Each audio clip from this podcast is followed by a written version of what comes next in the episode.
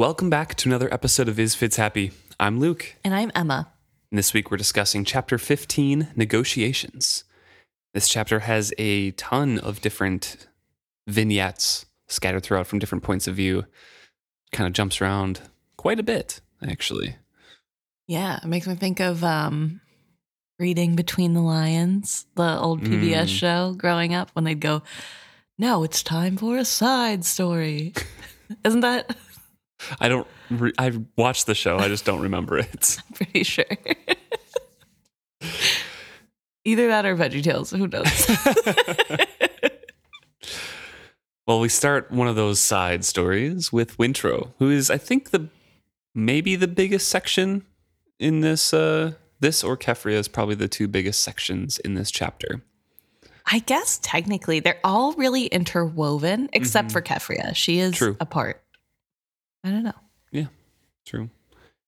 But we jump into the scene with Torg saying that they're going to sail tomorrow. So, one last night for the Vivacia and Wintrow and Kyle in port, and then they're going to head off. And Wintrow, of course, is doing some sort of task, and Torg is taking great pleasure in torturing, but like in the light, I don't actually mean torturing yet sense Right. of uh, torturing Wintrow. Torture light. Yes, torture light Wintrow. Diet torture.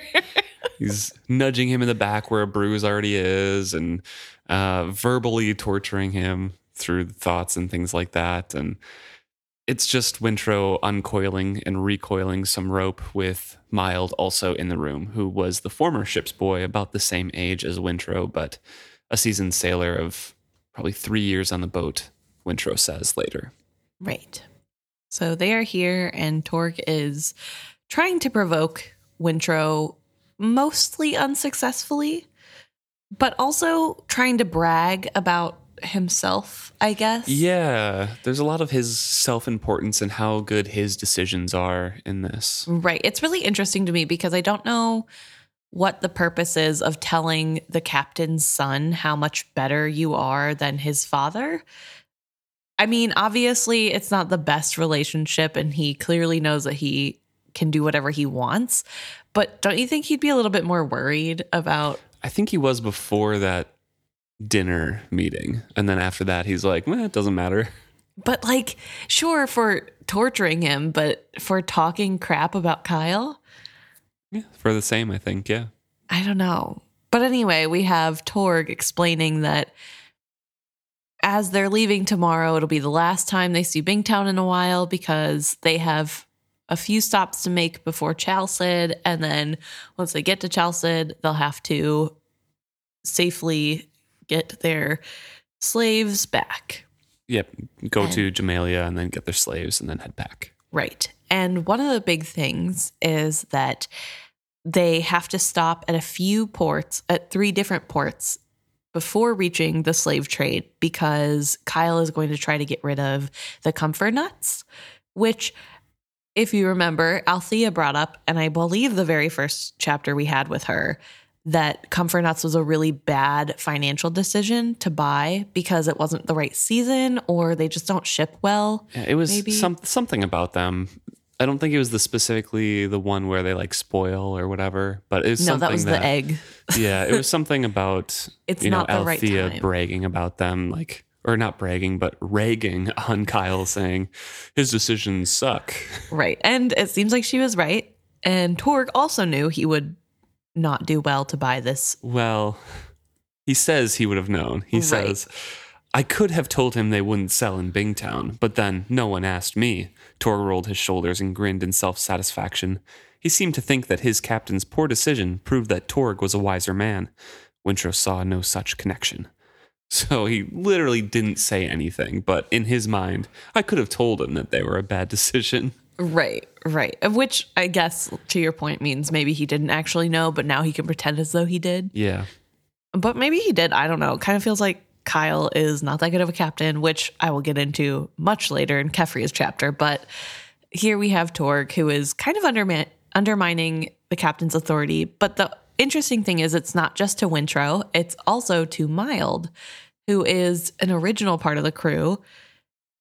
And I think that's a really interesting tactic to badmouth the captain that nobody likes to somebody who's an original. Yeah. I don't think Torg is trying to make it a tactic, though. I think he's just what Wintrow and Mild make him out to be, which is a stupid bully. Fair. He is the power around there. So he's just saying, like, I'm the best. And without somebody higher up in the ranks than him around him, he's just going to bash everybody to make himself seem better. Right. And, And, he does that again when he's talking about Jamaillia. right. about the slave trade. Says, Well, that's what I look forward to, especially as he'll be listening to my advice once we reach Jamaillia. That's a market I know. Yeah, I know prime slave fe- flesh when I see it, and I'll be holding out for the best. So he really has a very high opinion of himself and his knowledge of the slave trade. right. And it's really gross how excited he is to trade in people. Yes. He like very clearly is Uh, getting no, cargo. Excuse me. no, it's people. For But- Torg, I mean, like, it's, Yes, there's to- definitely not people. There's I don't know. I think he sees them as people. They're just people below him hmm, because Maybe. he talks about he doesn't really call them cargo, which I thought was really interesting. He just calls them slaves. I don't know. I mean, not I guess what is worse, you know, name wise, but I don't, it's just really interesting to me. But I guess it makes sense knowing who Torg is that he likes to feel like he is above people. And who better to feel above than someone who is literally trapped Right. and at your mercy. So, ugh. But he does make the the snide comment that he might be able to pick out a few skinny girls for Wintrow if he'd like, and asks, "Wouldn't that be nice?" To which Wintrow has to respond. He taught we t- get a little hint at what life has been like for Wintrow these last few weeks because he talks about how if you don't answer a question on board, that's when you get hurt. You will be kicked or beaten or stood on. And thankfully, that hasn't broken Wintrow's spirit quite yet because he responds I think that slavery is immoral and illegal, and that it isn't appropriate uh, for us to be discussing the captain's plans. And I don't know, I feel like that's pretty brave. Everybody on the ship tries to act like he is this like sniveling little coward boy, but he does say what he wants to say. He never shies away from saying something, even if he knows it's going to make somebody mad. And I feel like that's bravery. True, it is. It's just nothing that sailors respect or know because why would you talk back? Because you're just going to get beaten or whatever, right? That just shows you're kind of stupid, according to sailors. Right. But that's what Wintrow knows. He doesn't want to do, you know, take action. He talks out things. So Torg, Torg nudges him hev- uh, painfully with his heavy boot and says, "Oh ho, getting a bit snippy, are we?" No, sir. Wintrow answered reflexively. It was getting easier sometimes to be simply subservient. When his father had first given him over to this brute, he had tried to speak to the man as if he had had a mind. He had rapidly learned that any words Torg didn't understand he interpreted as mockery, and that explanations were only seen as feeble excuses. The less said, the fewer bruises. Even if, if it meant agreeing with statements he normally disagreed with. He tried not to see it as an eroding of his dignity and ethics. Survival, he told himself. It was simple survival until he could get away. And then he dares to ask a question of what ports are they stopping in? Because he's thinking of if they're close to the Marrows, where his monastery is from. Doesn't matter where, he will walk off the ship and walk to his monastery. Doesn't matter how far it is, because he knows that area ish, you know? And Torg, he realizes, baited him into asking that question. Right. Which, to be fair, I still don't understand how that was a bait in any way. I guess just because he said they were leaving. Well, he says they're leaving. We have seven stops before Jamaillia. Three, the first three are in Chelsea. He doesn't mention the other four stops, and the Marrows is in between them and Jamaillia. Oh, So this makes you know Wintrow be like, oh, maybe one of those stops is in a place that I know, or I can get to my monastery from. So him asking that of Torg means Torg knows what he's thinking.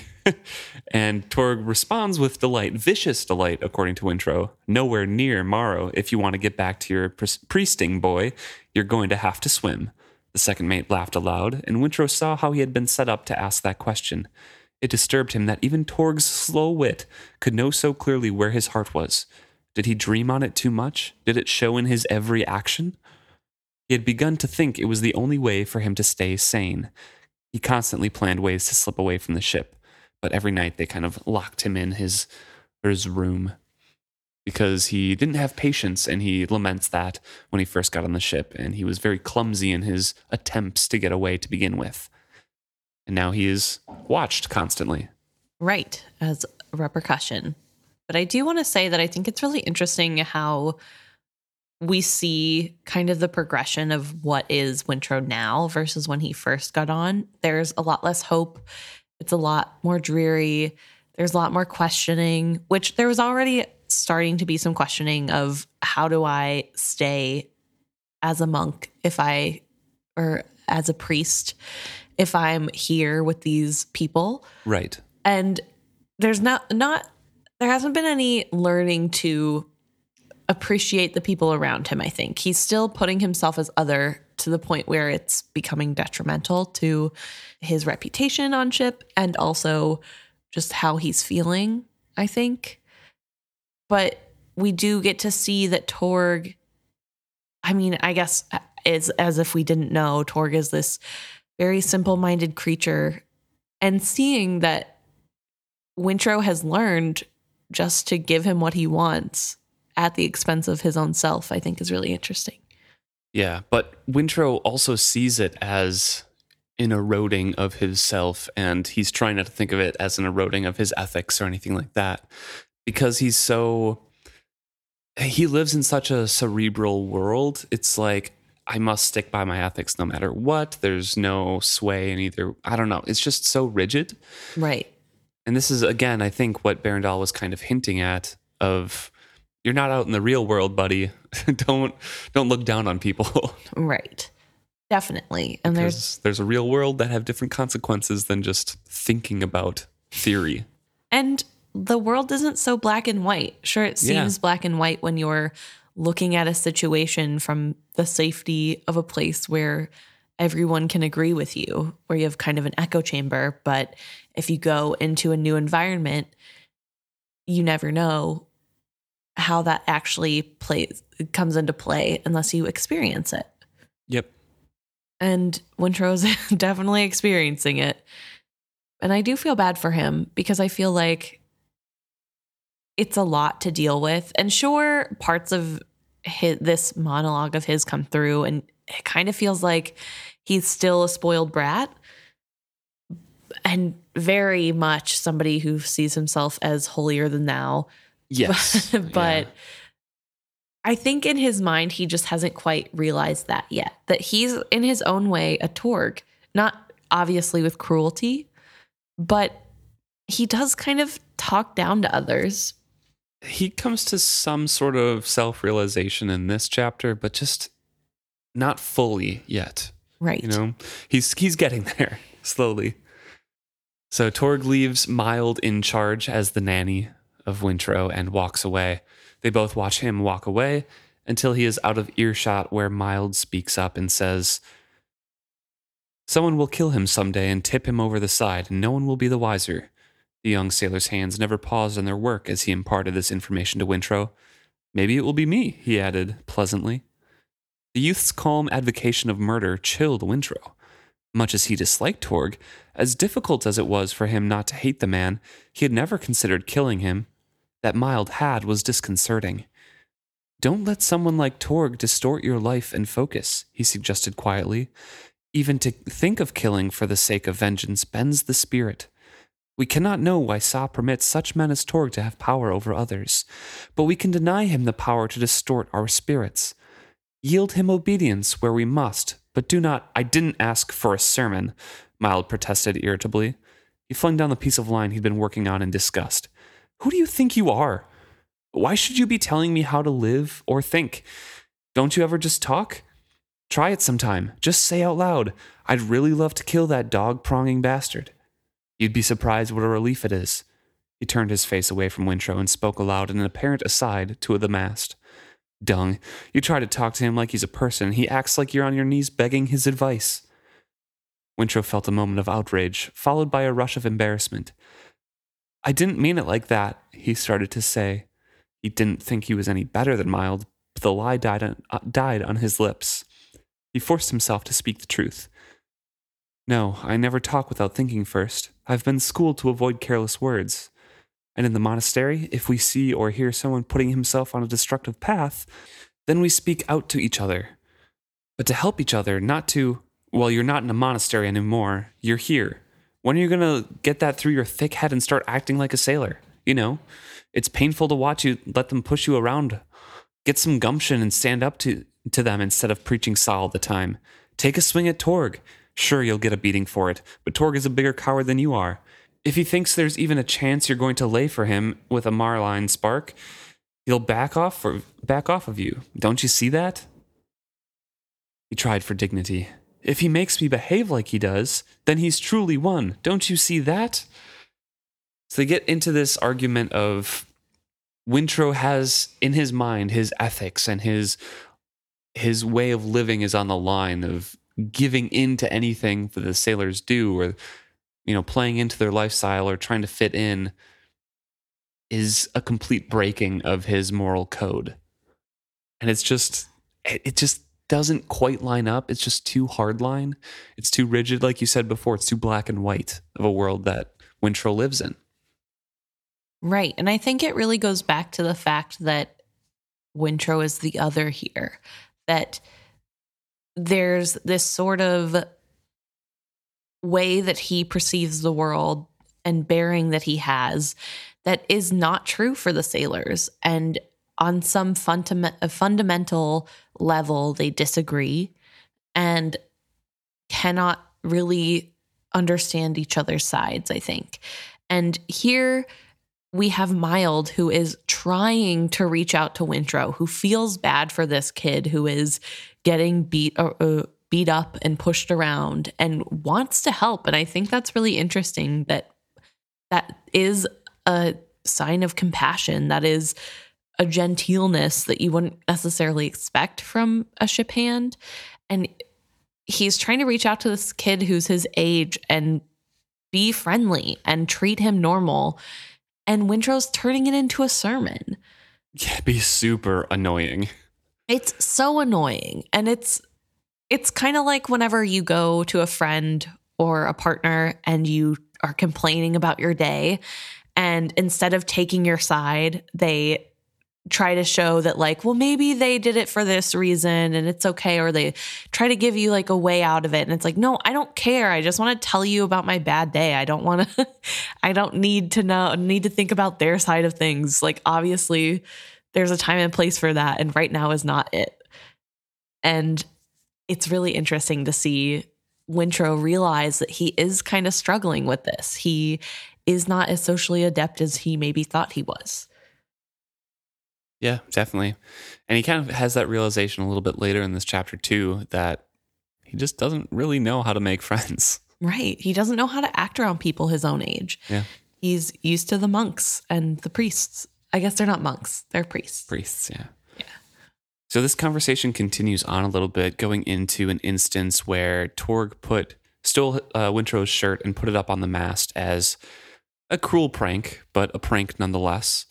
And Wintrow refused to go after it, refused to get it. And Mild brings that up and says that, you know, you should have known that you'd have to go get it yourself. So you should have just done it instead of waiting until you were forced to do it. That made you lose to him twice, don't you see? And Wintrow still is coming back with the holier than thou rhetoric of, I don't see how I lost at all. It was a cruel joke, not worthy of men, which makes Mild even a bit angrier there. And he points out, that's what you do that I hate. You know what I mean, but you try to talk about it in a whole different way. It isn't about what is worthy of men. Here and now, it's about you and Torg. The only way you could have won that round was pretending that you didn't give a damn, that climbing the mast to get your shirt back wasn't anything. Instead, you got Sunbird sitting around acting too holy to go get your shirt. Don't you get it at all? The worst was him forcing you to climb the mast ahead of him. That was when you really lost. The whole crew thinks you've got no spine now, that you're a coward. Mild shook his head in disgust. It's bad enough you look like a little kid. Do you have to act like one all the time? It's it's probably just a fairly normal hazing kind of thing, you know? Right. Play pranks on the on the um the new kid, basically. Right. If he goes along with it, has a good sense of humor, you'll fit in, you know? Right. And I mean, obviously, we know that this isn't just little bits of hazing, there is more underneath that. But this instinct kind of does just sound like a little bit of hazing. And Yeah. sure, it's not great to bully people, and I don't agree with hazing.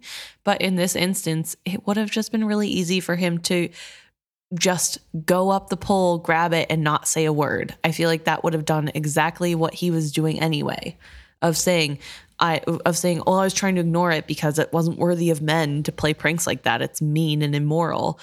Well, sure, but you don't have to just ignore it and make people make you do things then. Right. Yeah. And- My, uh, excuse me. Mild is pointing out to Wintrow that he's not a priest anymore.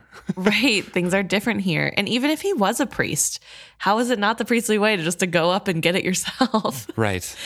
And i think that's really interesting to have that sort of introspection of here's my values and why everybody on the ship who kind of shares my values is going to look down on you and Wintrow is almost too defensive to get off hit a good enough reason to why he didn't follow those Right.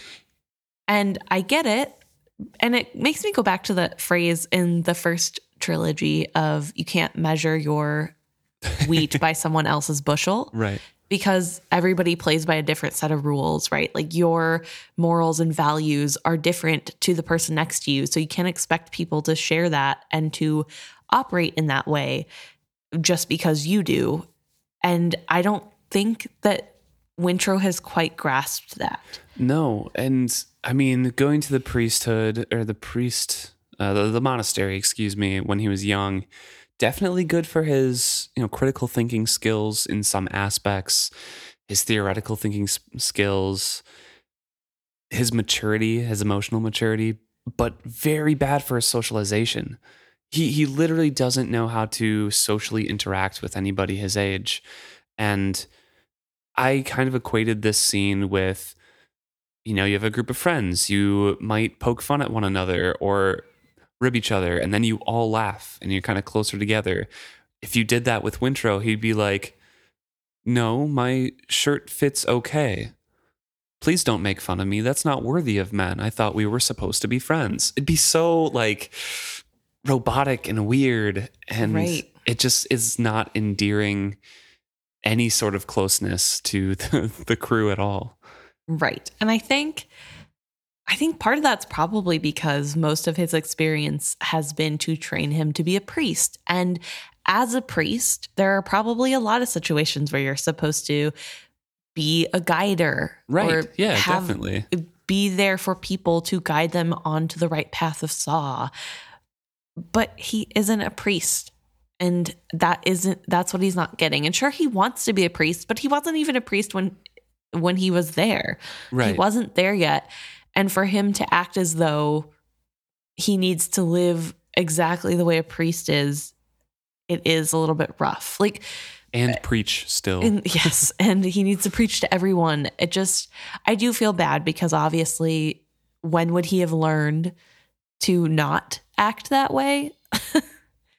but I don't know. I just wish he was a little bit more normal. Mild's words do make him think, though. He has some self reflection here that they, they rattle him a bit. And he realizes, yeah, he's not anymore in that world. He is with the sailors now, and, and maybe trying to fit in might be a good idea. And he's kind of thinking back to the monastery and he's thinking about differences that people had, but you know, the monastery kicked out anybody who had any sort of bullying tendencies or anything like that. No teasing each other after the first few days. it's just not something that exists in the monastery. So he's in a different place, but he misses that. He's, he still misses the monastery, obviously. He still wants to go back. That's the place he grew up, that's the place he loves right now. But he forces the pain away from missing the monastery says to himself, No tears aboard this ship, no sense in letting anyone see what they could only view as a weakness. In his own way, Mild was right. He was trapped aboard the Vivacia, either until he could make his escape or until his 15th birthday. What would Berandol have counseled him? Why, to make the best of his time here. If sailor he must be, then he were wise then he were wiser to learn it swiftly. And if he were forced to be a part of this crew for however long it would be, then he must begin to form alliances at least. And then he says it would help if he knew the vaguest sense of idea to how to make friends with somebody his age. Right. And I do feel for Wintrow here. He is struggling. He's still young and he does, I think, on some level want to fit in, but he, I think, is also a little scared to leave any part of the monastery behind Right. and who he is because without it, then what? Does that mean he never goes back? And so I totally get that. And I think it's a real fear and very valid to feel that way. And it is very young to hold on to something tighter instead of realizing that you kind of have to go with the flow a little bit more and life will be a little bit easier. Obviously, there's a lot of changes happening and that will affect it. But I don't know. We just have winter here. I feel so bad. And I mean, even through this, I still see the good of him going there and the lessons that he is taking to heart, which is good. Like he makes mention that people make fun of him here about how he about how he looks. Like Mild just did it. He just said, You look like a boy. Do you have to act like one too? And he talks about how he sees nothing wrong with his slight frame and his thin build. And nobody in the monastery would either. And even if he had a problem with it, it's not like he can do anything to fix it. So why should he worry? He'll grow in his own way in his own time. And that's a great lesson to take away, as is having patience and knowing not to treat other people with rudeness or meanness. But he just takes it one step too far, and that others him and keeps him from learning to be a little bit more human, I think. And so Vivacia chimes in here and says, I thought your words had merit. And intro's in a spiral. So he immediately thinks, wonderful. A soulless wooden ship, animated by a force that might or might not be of Sa, found his words inspiring. Almost as soon as he had the unworthy thought, Wintrow squelched it, but not before he sensed a vibration of pain from the ship. Had he not just been telling himself he needed allies? And here he was viciously turning on the only true ally he had. And he says, I'm sorry. It is the nature of humans that we tend to pass our pain along, as if we could get rid of it by inflicting an equal hurt on someone else. I've seen it before, Vivacia agreed listlessly. And you are not alone in your bitterness. The whole crew is in turmoil. Scarcely a soul aboard feels content with his lot. He nodded to her observation. There has been too much change too fast. Too many men dismissed, others put on lesser wage because of their age. Too many new hands aboard trying to discover where they fit in the order of things. It will take time before they feel they are all- part of the same crew. If ever, Vivacia said with small hope. There is Vestrit's old crew, and Kyle's men, and the new hands. So they seem to think of themselves, and so they behave. I feel divided against myself. It is hard to trust, hard to relax, and give control to the captain. She hesitated on the title, as if she herself did not yet fully recognize Kyle in that position. So Wintrow still has his thoughts about what the Vivacia is and if it's holy or unholy, or even if Vivacia should exist at all. But he's trying to squelch those sh- th- those thoughts a little bit because he thinks it's unfair Right. to her. But also, they have uh, we have an update on how the crew is being formed here. We have the old hands, Vestrit's old crew, but some of the people that we have heard about before from Brashen's point of view or Althea's point of view of sailors usually too old to stick on other crews being kept on at the same pay rate because they've been there forever. They know, uh, and Ephraim Vestrit knew the value of a veteran sailor who knew everything on board. Right. Some of them are getting their pay decreased. And we find out later some of them are walking away or getting fired. Right. And then there are Kyle's men who are getting on, Torg and Gantry, and I'm sure a few other sailors there. And then the new hires to replace all the other ones that they couldn't find. And it's just very scattered to Vivacia. There is not a, she doesn't respect the captain, first of all. And secondly, the crew doesn't act like a crew right now. Right. And I think it's really interesting to hear Vivacia's point of view because then we can see that she's probably more sensitive to humans in general than you would maybe believe on the surface. That Yeah. even though she has that deep connection with the Vestrit family and the Vestrit bloodline, there's still a deeper connection to them. She can converse with them easier. She is talking directly to them in their minds and can read their minds and can follow them wherever they are on ship. But she still does kind of have some sort of knowledge of how everyone is feeling and how they're thinking. Maybe not exactly as strongly as Wintrow, but I think it's really interesting to think about how much knowledge she probably has of people's inner workings that they probably don't know she has of them. Right. Yeah. Wintrow specifically uh, thinks of his story, agreeing with her, thinks of a story of an old sailor who was pretty much getting kicked off the ship, but Captain Kyle wanted his gold earring back in the likeness of Vivacia that Ephron Vestrit had given him. As was talked about before, often sailors have a little trinket to show the loyalty to the ship. And the old sailor refused to give it to Kyle and threw it into the ocean. But Vivacia says he didn't throw it into the ocean, actually. Came back later and gave it to me. Wintrow, of course, was uh, very curious about this this new knowledge because he didn't hear anything about this. And she says that he came back later that night and gave it to me. He said we had been been so long together, if he could not die aboard my decks, he wished me to have at least a token of his years. Wintrow felt himself suddenly deeply moved. The old sailor had given back to the ship what was surely a valuable piece of jewelry as gold alone, given it freely. What did you do with it? She looked uncomfortable for a moment. And she says that she didn't really know what to do, but the old sailor said that sometimes it's common for live ships to swallow those certain trinkets. Not commonly, but with tokens that are of great significance. She smiled at Wintrow's astonished look. So I did. It was not hard, although it felt strange, and I am aware of it in an odd way. But you know, it felt like the right thing to do. I am sure it was, Wintrow replied, and wondered why he was so sure. So that's a little bit of maybe his Vestrit blood coming out, being like, yeah, that sounds like the right thing.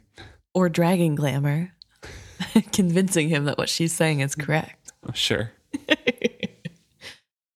Maybe it is the Vestrit blood, who knows?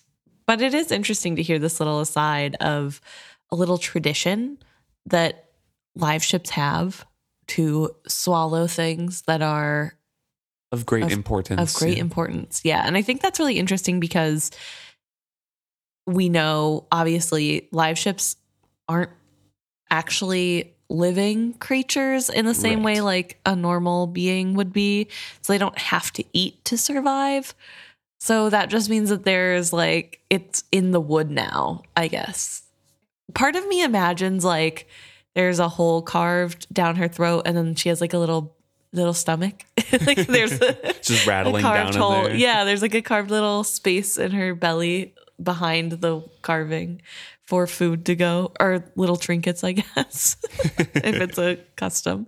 But probably not. But then, you know, again, I think about logistics of so how does that work then? Well, we move on to Althea's point of view, also with Vivacia and Wintrow.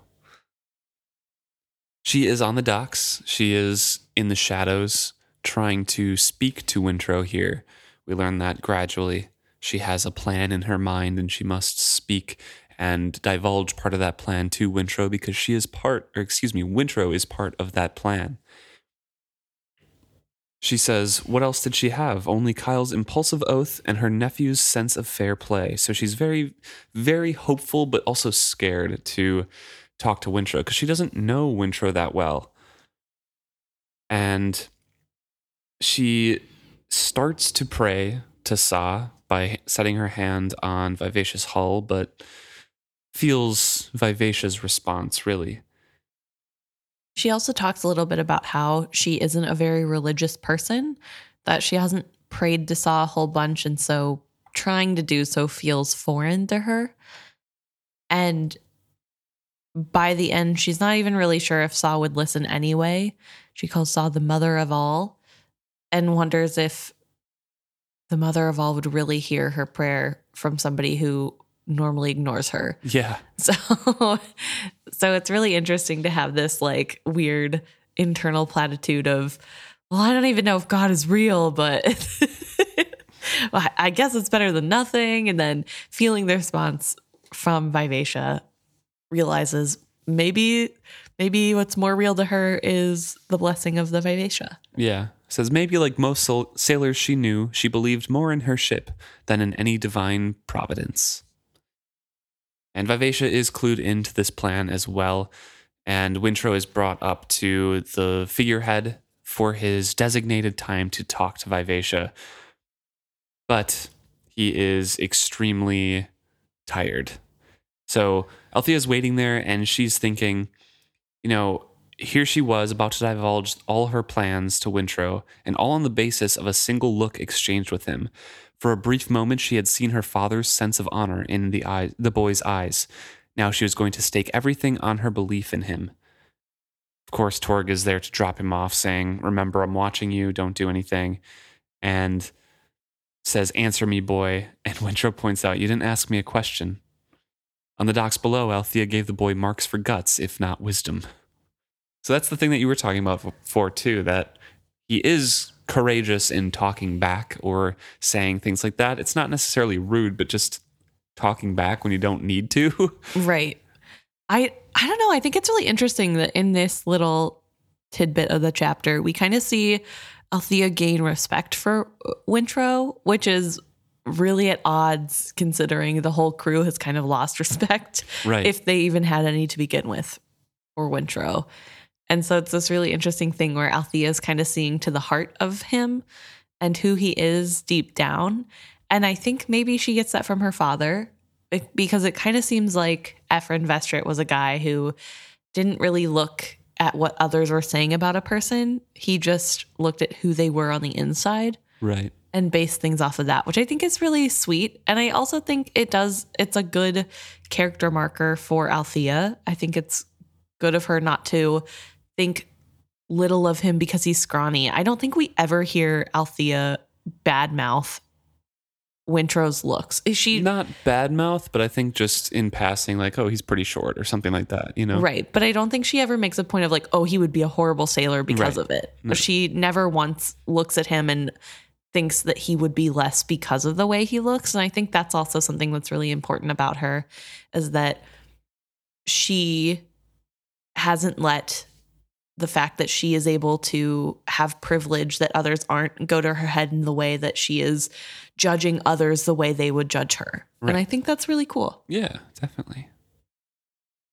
So Torg drops him off there, and Wintrow says to Vivacia, I'm too tired to really talk tonight. Sorry, I've been worked to the bone. And Vivacia's like, too tired to listen? Because Althea's waiting for you to speak to you. Like, my Aunt Althea? The boy asked in surprise. Saw his head appear over the railing above her, and she stepped silently from the shadows to look up at him. Everyone says you just disappeared, he observed to her quietly. Yes, I did, she admitted to him. She took a deep breath and her first risk. Wintrow, if I speak frankly with you of what I plan to do, can you keep those plans a secret? He asked her a priest's question in reply Are you planning on doing something wrong? She almost laughed at his tone. No, I'm going to kill. I'm not going to kill your father or anything so rash as that. She hesitated, trying to measure what little she knew of the boy. Vivacia had assured her that he was trustworthy. She hoped the young ship was right. I'm going to try to outmaneuver him, though, but it won't work if he knows of my, of my plans, so I'm going to ask you to keep my secret. Basically, then he continues like, Why are you telling me? Secret's only best kept by one person.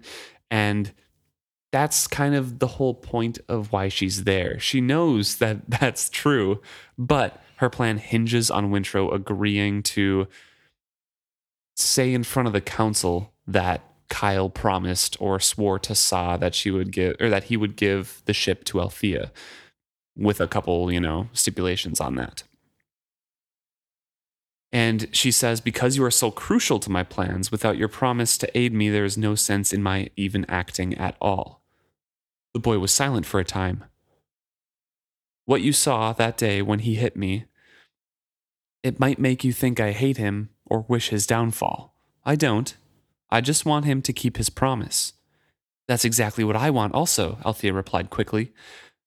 And again, she asks Wintrow to keep the promise, and he thinks. To Althea, it takes oh, quite a while and wonders if all priests were so cautious about everything. And finally, he says, I will keep your secret. And she liked that about him. No vows or oaths, just the simple offering of his word. Through the palm of her hand, she felt the Vivacia respond with pleasure to her approval of him. Strange that that should matter to the ship. Thank you, she said quietly. She took her courage in both hands and hoped he would not think she was a fool. And then continues on asking if he remembers that day and if he would like speak that or knows exactly what he said, what Kyle said. Right. So I think it's really interesting to have this moment in Althea's mind. It's interesting to see Wintrow from her perspective. She does kind of say he's very priest like in everything he does, which I think is really interesting because in my reading of this, it doesn't feel like that's a diss. It doesn't feel like she's trying to put him down for acting like a priest. That's just who he is and who he said he wants to be. And so that's who he like who she sees him ha- as. And I think that's really interesting that she's giving him that much respect. Kyle's son is getting that much respect from Althea, but I think it's really interesting too that she doesn't let the fact that he's Kyle's son stop her from giving him a chance. It almost did, except for that look that she recognized her father's, you know, Right. values in. Right. And obviously Otherwise, before that time, she did specifically think this was Kyle's son. Right. No, she would have definitely written him off. But I don't know. I just, I really appreciate that Althea in this moment. There's so much that she could be making fun of Wintrow for. And she almost laughs at the way that he says something, but she doesn't then be like, what an idiot. Why would you think like that? She just is like, oh, that's so, it's kind of funny, almost funny how serious he's taking this. And as we just heard, Wintrow likes to think before he speaks. That's what he was trained to do. And so that's why it takes him time to find his words. And Althea, sure, she feels impatient, but she just is like, I wonder if all priests are like this. It's not, and it's not because she thinks he's slow or too afraid to speak or too dumb. It just is, all right, that's, he's got to take his time. I don't know. I really appreciate this interaction between the two of them Yeah. because as much as I still think Althea has a long way to go and there's a lot of growth left for both of these characters, I do like seeing the side of Althea where she is giving someone respect despite some things that might make it seem like to the outside world he does not deserve it. And trying to find that common ground. I don't know. Yeah. For sure. But Althea must ask. So she, now that Wintrow has agreed to say that he would not tell her plan to his father, she asks, Do you remember what he said about Sa or promising to Sa that I could have the boat, basically? And Wintrow agrees that he did. He does remember it, and he could say that he did, or he doesn't agree to saying anything, but he does agree that he has heard it. And she asks, Would you swear to Sa that he did it? And he comes back with no. And in that instance, we have all this doubt and despair come into Althea, and she's like, I should have known better. You can't trust him. I thought his sense of fair play would win out. But Wintrow takes a pause and says, Priests don't swear to Sa, but I would say that I had heard it because it's the truth. And I think that's really interesting too. and we get a little roller coaster of emotion where Althea, the, her heart then soars. It would be enough. It would have to be enough. She's trying to convince herself that. Very similar situations that Wintrow and Althea are in because Wintrow is holding on to the hope that he's going to return to his monastery. That's the only thing keeping him sane, he says. And now we have this section where Althea is holding on to hope that if she can get more people to agree that Kyle said these words, she can definitely get the vivacious back. She's holding on to that hope. That is her her one goal now. So she kind of presses him a little bit, saying, You would give your word as a man then as to what he said. And Wintrow says, Yeah, of course, that's the truth, but I don't think it would do you any good. If my father will not keep his word to Sa to give me up to the priesthood, why should he keep his word on an angrily sworn oath? After all, this ship is worth much more to him than I am. I am sorry to say this to you, Althea, but I think your hopes of regaining your ship that way are groundless. You let me worry about that, she said in a shaky voice. Relief was flowing through her. And Althea thinks she she found at least one witness, which is great. She doesn't need to clue him in on the Traders' Council and what sort of power that they might hold. And she would burden him with no more of that. As long as I know you will vouch for the truth that your father spoke those words, I have hope. He received those words in silence. For a time, Althea just stood there, her hands on her silent ship. She could almost feel the boy through the ship, his desolation and loneliness. We sail tomorrow, he said finally. There was no joy in his voice. I envy you, Althea told him. I know you do. I wish we could change places. I wish it were that simple, Althea tried to set aside her jealousy. Wintrow, trust the ship. She'll take care of you and you take good care of her. I'm counting on both of you to watch out for each other. She recognizes that she has that doting relative tone to her voice that she hated when she was a kid, pushes that aside, and then continues on saying, I believe you'll grow to love this life and ship. It's in your blood. And then says, When I take control of the ship, I will make sure that there's always a place on board for you if you would like it. She doesn't say take control of my ship. She says our ship. I think that's really big. Yeah, if you do and you are true to our ship, when I take her over, I'll make sure there's always a place for you aboard her. Yep. That is my promise. And I think that's really big of Althea. Althea's really struggling with the idea that Wintrow's kind of taken over her spot. Not in whole because she doesn't want to be ship's boy, she wants to be captain, but in a lot of ways, well, like at least the in, important part of like the bond with Vivacia and yes, just being on board. yes. Wintrow's taken over. And even still, she's gracious enough to say, you know, like, hey, I'm pretty sure you're going to learn to love this. And if you do, if that is the case, I promise that I won't chase you off. Just because you know that I want to be on this ship and I want to be captain that doesn't mean that you won't have a place here. And I think that's a really nice olive branch that she's offering. Obviously, she clearly doesn't know her nephew well because that's the last thing that he wants. Which he says. I doubt it'll keep, make you keep that promise. Right. But I think it's still a nice gesture from Althea because that is a very big kindness on her her end. Right. To yeah. say it's our ship and you clearly have a bond and I won't get in the way of that. I don't know. I just as much crap as we give Althea for being really immature, I think that is pretty mature of her in this moment. Torg kind of hears Wintrow talking, maybe not to the ship, and walks up there and demands, you know, asks who who is he talking to? Althea, of course, is fretting a little bit because he's a priest and he's probably not going to lie at all. But Vivacia chimes in and says, It's my hour with the boy. And then Torg is like, Are you talking to somebody on the dock? And he leans over to look, and Vivacia says, Why don't you haul your fat ass down there and see? She asked nastily. Althea clearly heard Wintrow's gasp of astonishment. It was all she could do to keep from laughing. She sounded just like their cocky ship's boy, Mild, in one of his bolder moods. Yeah, well, maybe I'll ju- do, just do that. Don't trip in the dark, the Vivacia warned him sweetly. It would be a shame if you went overboard and drowned right here by the dock. The live ship's peaceful rocking suddenly increased by the tiniest of increments. And in that moment, her adolescent ta- taunting of the man took on a darker edge that stood the hair up on the back of Althea's neck. You devil ship, Torg hissed at her. You don't scare me. I'm seeing who's down there. And Vivacia, of course, says, Go now to Althea.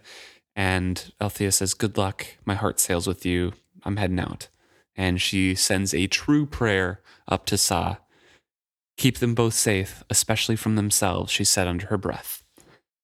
But that is the second time the Vivacia in Althea's notice Mhm. has had dark, violent thoughts about some of the crew. Right. Which is really interesting because, as far as we know, the three Vestrits that she has inherited the life memories of were not violent people. At least Ephron wasn't.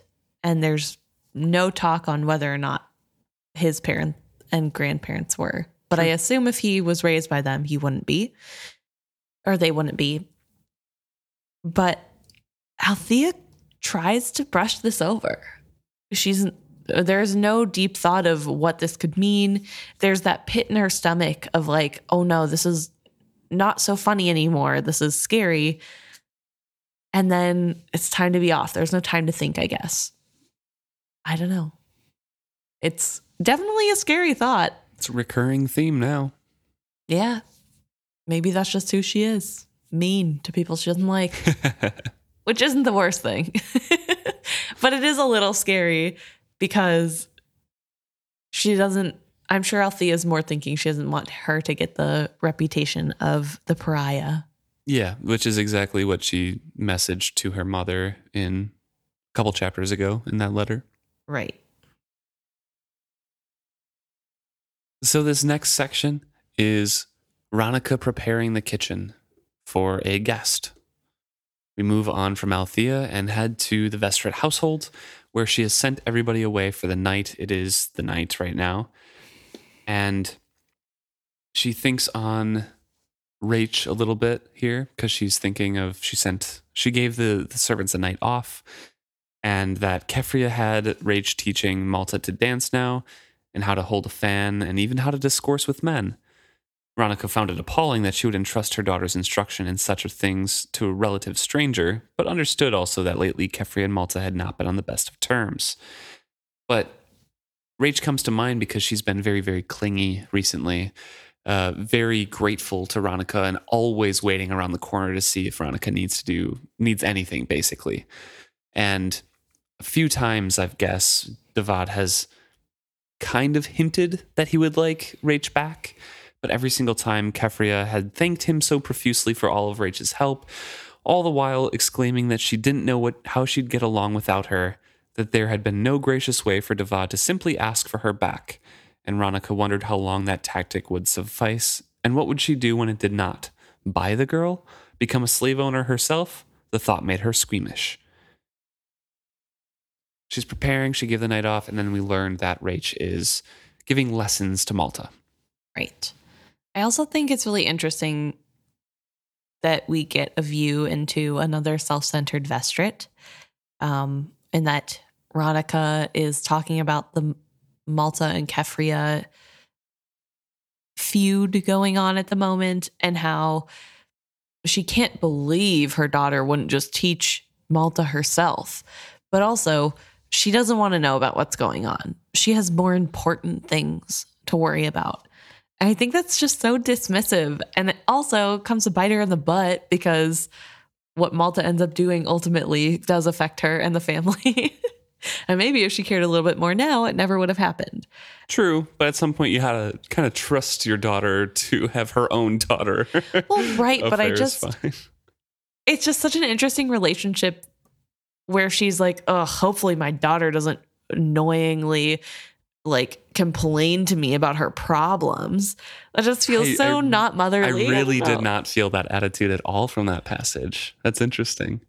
Yeah, I felt this like really weird sense of like, ugh, thankfully I don't have to listen to that complaint because I don't really care. It's nothing, doesn't mean anything to me, which is almost at odds to me with how I see her because she's so family oriented. And so, like, family means everything and we should try to get along. But then the second there's a rift in her family, she's like, well, that's their problem. I don't want to hear about it. Fix it on your own. I I don't know. I just did not get that vibe from this at all. I, I just get that Ronica is very not that she isn't a family person like you're saying because Mhm. she's very about like keeping the whole family together but she's not a family oriented person i, wouldn't guess. say she's not incredibly warm as althea even describes that she's not a kind of hug and nice to see you kind of person That's right fair, I she's, she's the matriarch and in control kind of person Yeah. and I read this passage from that perspective of like, she's trying to fix the whole direction of the family, fix problems that arose from the decisions that she and Ephron made.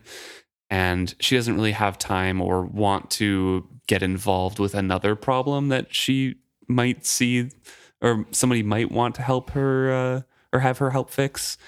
She's like, I don't need to get involved with more stuff. So if that remains between them, all the better. I guess. I don't know. So I, it's just different different Yeah. takes on the same passage, which I thought was interesting. Yeah, true. But there is this underlying theme of a lot is going on for Veronica right now. There's a lot happening, and she's kind of hit her limit of caring. she, as much as she does care, I think there's still just a limit to how much she can take to change. And with Rache's change in demeanor, I think that's probably hard on her. She's no longer got alone time. She has to worry about Rache being there at every corner. And I'm sure part of that is from some sort of guilt, right? Like they still kind of do own Rache. Even if mm-hmm. it's not slavery by title, it is kind of slavery. They're not really paying her, right? Yeah, they are. Oh, they are. She says specifically that she pays her. oh, okay. But yeah, I don't know. It's just, ugh. it probably some sort of guilt of like, well, I kind of did see you as lesser, and now I know what happened to you, and that's rough. but it is really interesting that after Rache shares her story, she feels closer to Ronica. I guess I just don't understand where that switch came from.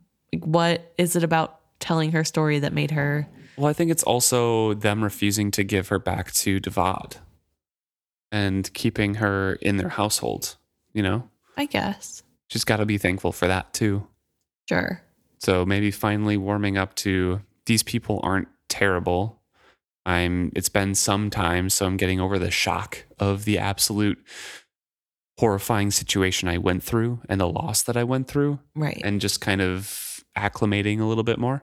And at the end of this passage, Ronica says that she devoutly wished the woman would find some sort of life for herself, one to replace the one that her slavery had stolen from her, she asked herself wryly. So she obviously gets the, you know, the irony or like the misplaced thought that she has there. But I think the life that she found is trying to be of service to somebody who is giving her an okay ish life right now, which is Ronica. But Ronica doesn't see it like that. She's like, I wish she had hobbies and friends outside of me. right. also, I agree with Ronica about Keffria, teach Malta yourself, kind of. Yeah, I don't know. It's hard. Like Keffria's whole deal is that she doesn't really like getting her hands dirty, so she makes Yes. other people do stuff, which Yeah. is annoying. But at the same time, if my daughter was Malta, I wouldn't want to talk to her either. So, Same. Same. so I don't know. I get it. You can't always get along with your kids. But in the meantime, a gong sounds from outside, and Ronica takes that as a is probably something from I don't know. Is it is that timekeeping? Do you think, or is that something from the Rain Wild of like some timer, or is that a notice from them? Because it's still a little bit of time before there's a knock at the door after that gong.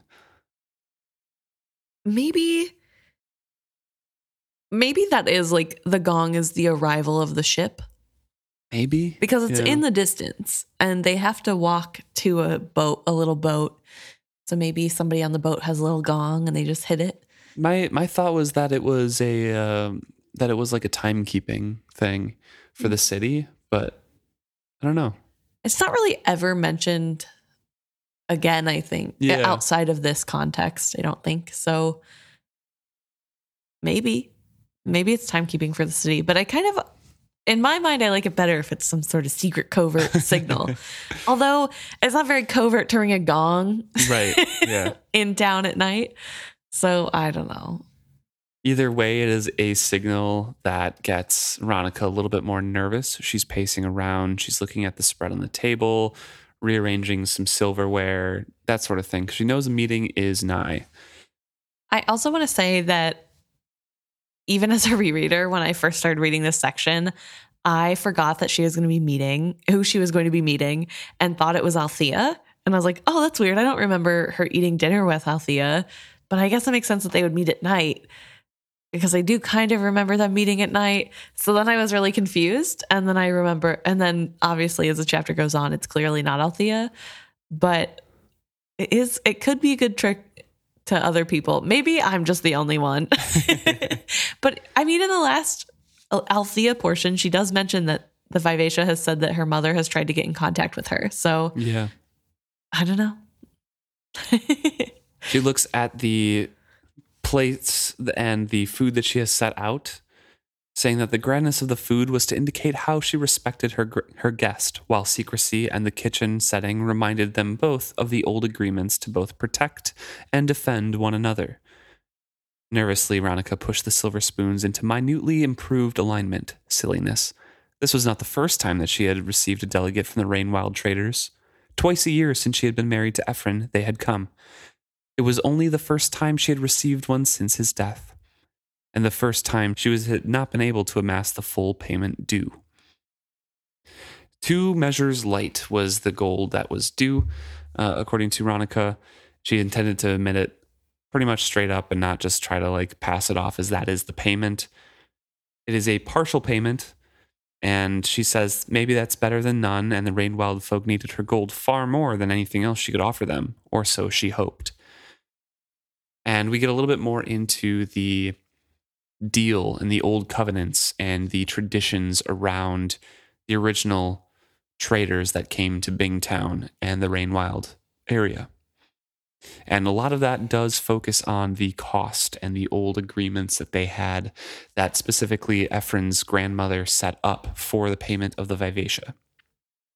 right. Which also kind of feels like a lot of money. Like, how have they not paid it off if twice a year for at least three generations they've been paying 12 gold pieces, whatever that means? Not Measures, pieces, yeah. 12 gold measures.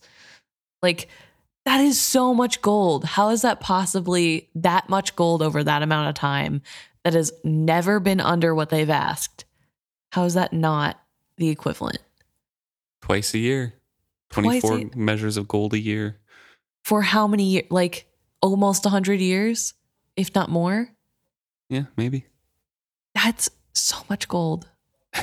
Like, how much does this cost? Also, what's a measure of gold? Yeah, Like, how much know. gold is that?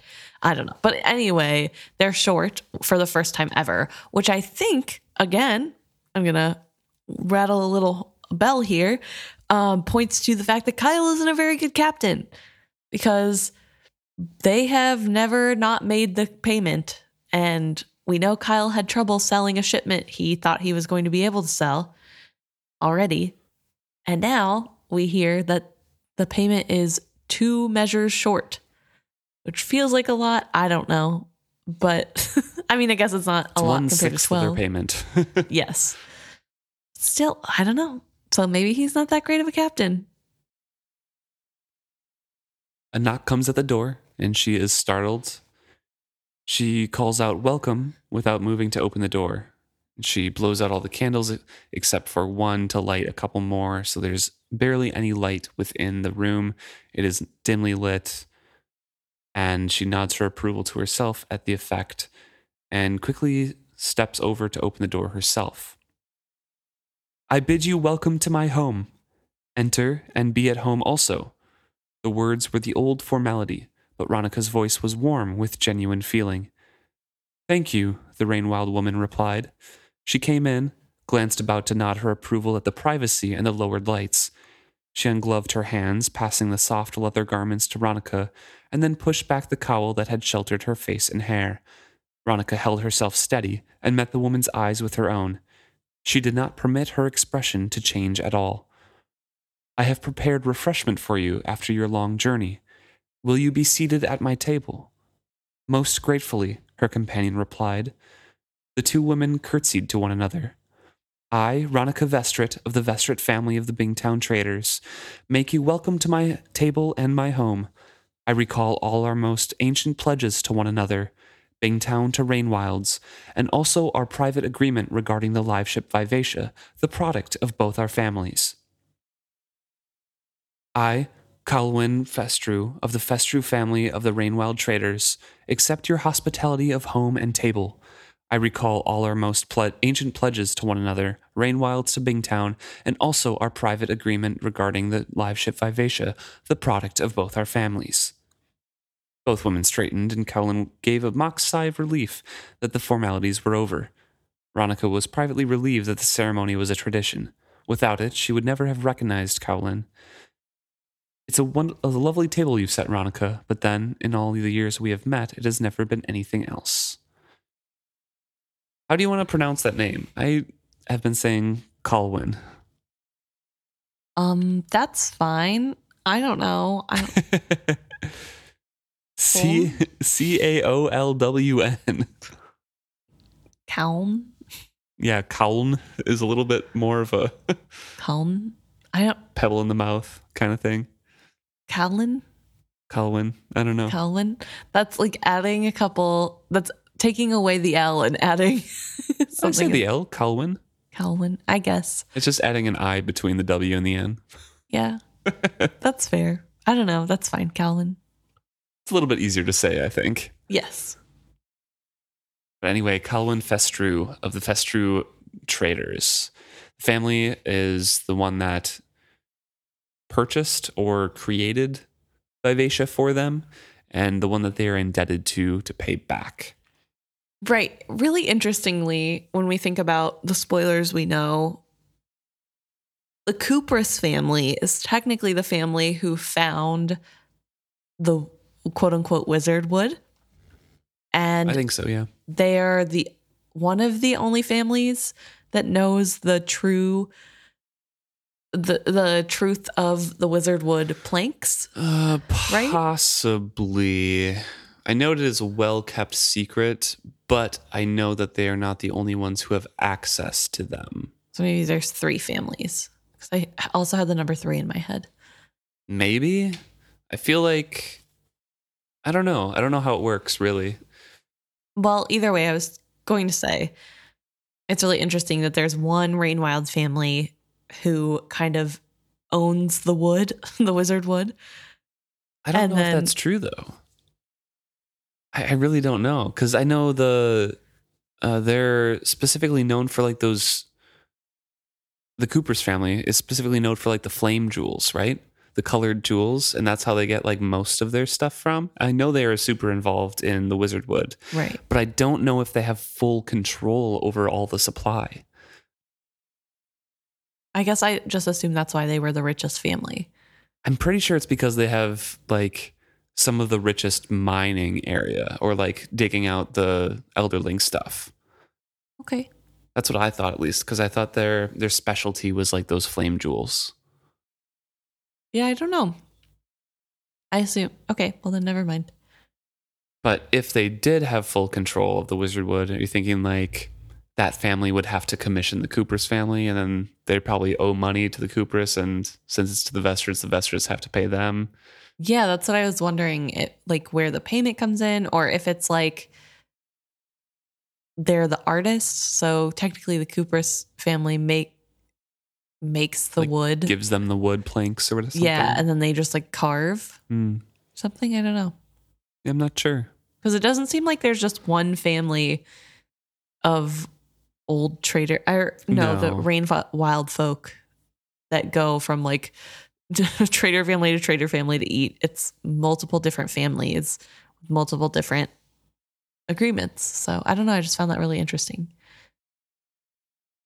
But either way, we have Veronica who says that she is genuinely, there's genuinely a sort of friendship here, a genuine bond, that she is really, although that she is speaking the lines of the agreement that they have, this kind of play that they're putting on. She says it with real warmth and that she's excited to see her friend, although wouldn't recognize her friend without the The introductions, yeah. introductions, which I think is really weird. Is she does she just not get to see any of the other people from the Rain Wilds? And so she just thinks they all look the same?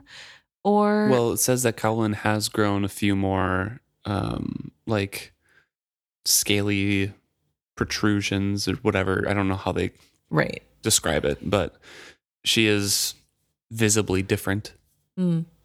But also she was expecting to see her daughter, uh, Nellen. And she says that to Colwyn. And Colwyn says, My daughter is no more. I'm sorry to hear that. Veronica's sympathy was genuine. The rain wilds are hard on women. Not that they are easy on men. To lout- outlive your child, that is bitter. It is. And yet, Nellen gifted us with three children before she went. That will be long remembered. She will be long remembered for that and long honored. Veronica nods slowly, and we learn that to have three children is somewhat of a miracle because it's common to only hope for and really get only one viable child in the rain wilds. And even then it's a really high likelihood that the mother will die in childbirth. So the fact that she had three is just really special. Kind of settles her in, getting out the tea instead of the wine, and tells her, "Yeah, I'll, I'll send the wine back with you. I remember that you prefer tea.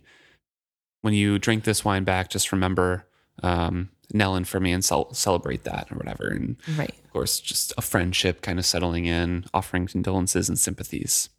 Right. And Callan mentions that, you know, kind of tears up and says, thank you. You know, the other Rainwild people and old traders, like, they do this because it is part of the bargain that they have made. This is part of the ceremony that they have to do. And very seldom is it ever met with a genuine kindness or compassion. And yet here we have Veronica, who clearly is friends with this woman, who actually cares about her and is sad for her loss. Yeah. And it's not lost on Cowlin. Cullen says, But ever since you became a Vestrit and took on the duties of the visit, you have made us feel truly welcome. How can I thank you for that? And this is when Ronica is tempted to bring up the shortage of gold, but she knows that that is not the proper thing to do. She is friends with Calwyn, and she sticks by old promises and pacts and says, No thanks are needed. I give you no more than is due you, she said, and added because the words sounded cold. But ceremony or no, pact or no, I believe we would have been friends, we two. So they don't describe themselves as friends because this is a pact. This is business. This is pretty cold transactions with a very high price. But they do have genuine fondness for one another. Right. I do think there is a friendship there underneath the pact. But I also think that it's really interesting that we have Veronica before saying this nice thing, she's thinking another woman might have thought this way and another woman might have asked for more money or whatever, or asked to overlook the money in exchange. But I'm not like other women. And it just made me think about the fact that Althea is always like, I'm not like other girls. And we have the OG, not like other girls in the house, Mama Vestrit. So I don't know. I just saw a lot of Althea Vestrit shining through in this.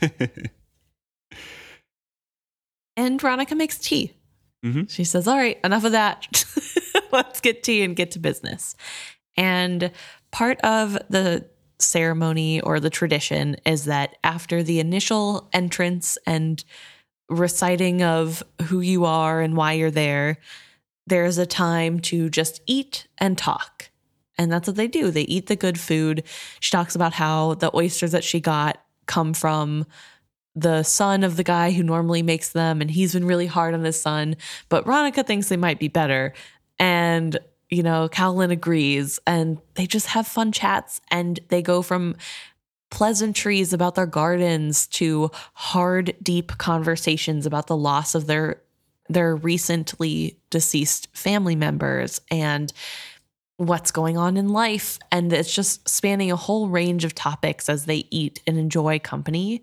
And it's talked about how this is also part of the ritual, that there needs to be a separation between being friends and business, but also that there should be a friendly aspect because at one point they were all one people, that they were just neighbors that would join each other for dinner. And that's what this is kind of trying to represent. Mm-hmm. And to say that they would remain neighbors and friends, just kind of for the future as well, not just in representation of what they were in the past. Right.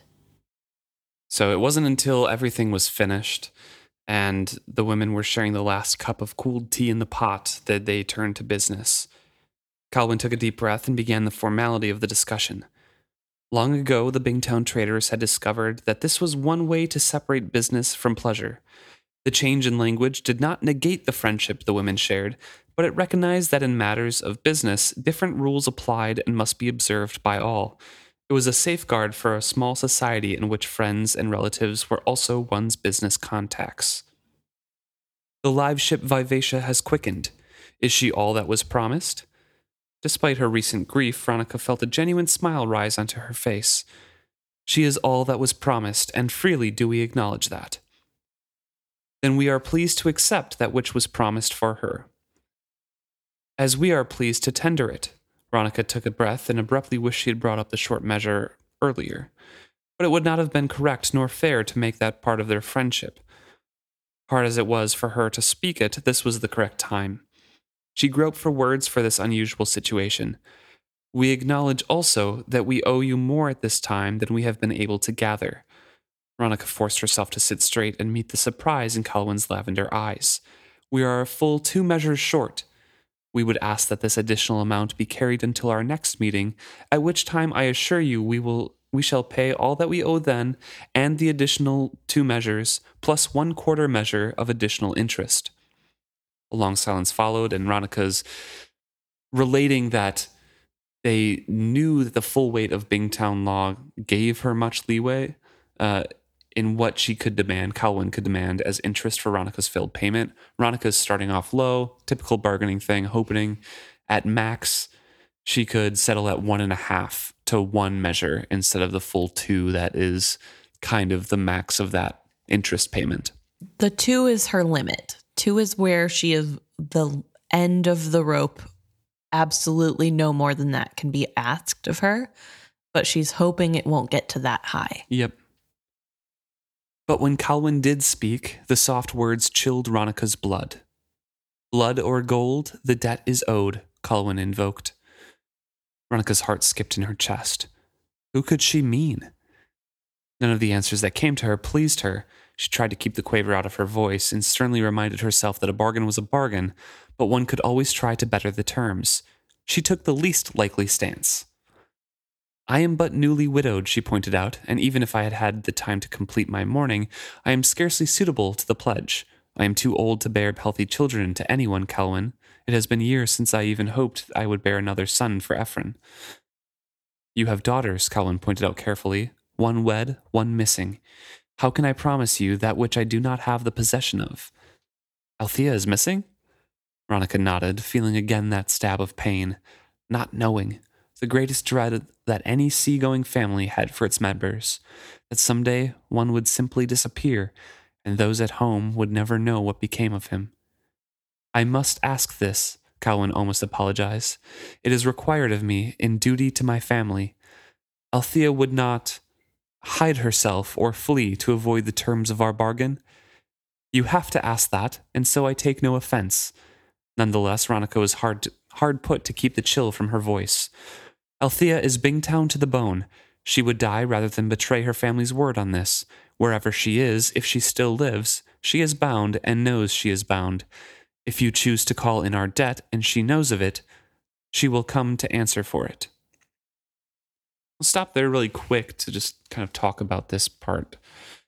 So the blood or gold is owed, and what Colin is invoking that Ronica is so chilled about is that she's not just going to enforce we need to get paid back in our money.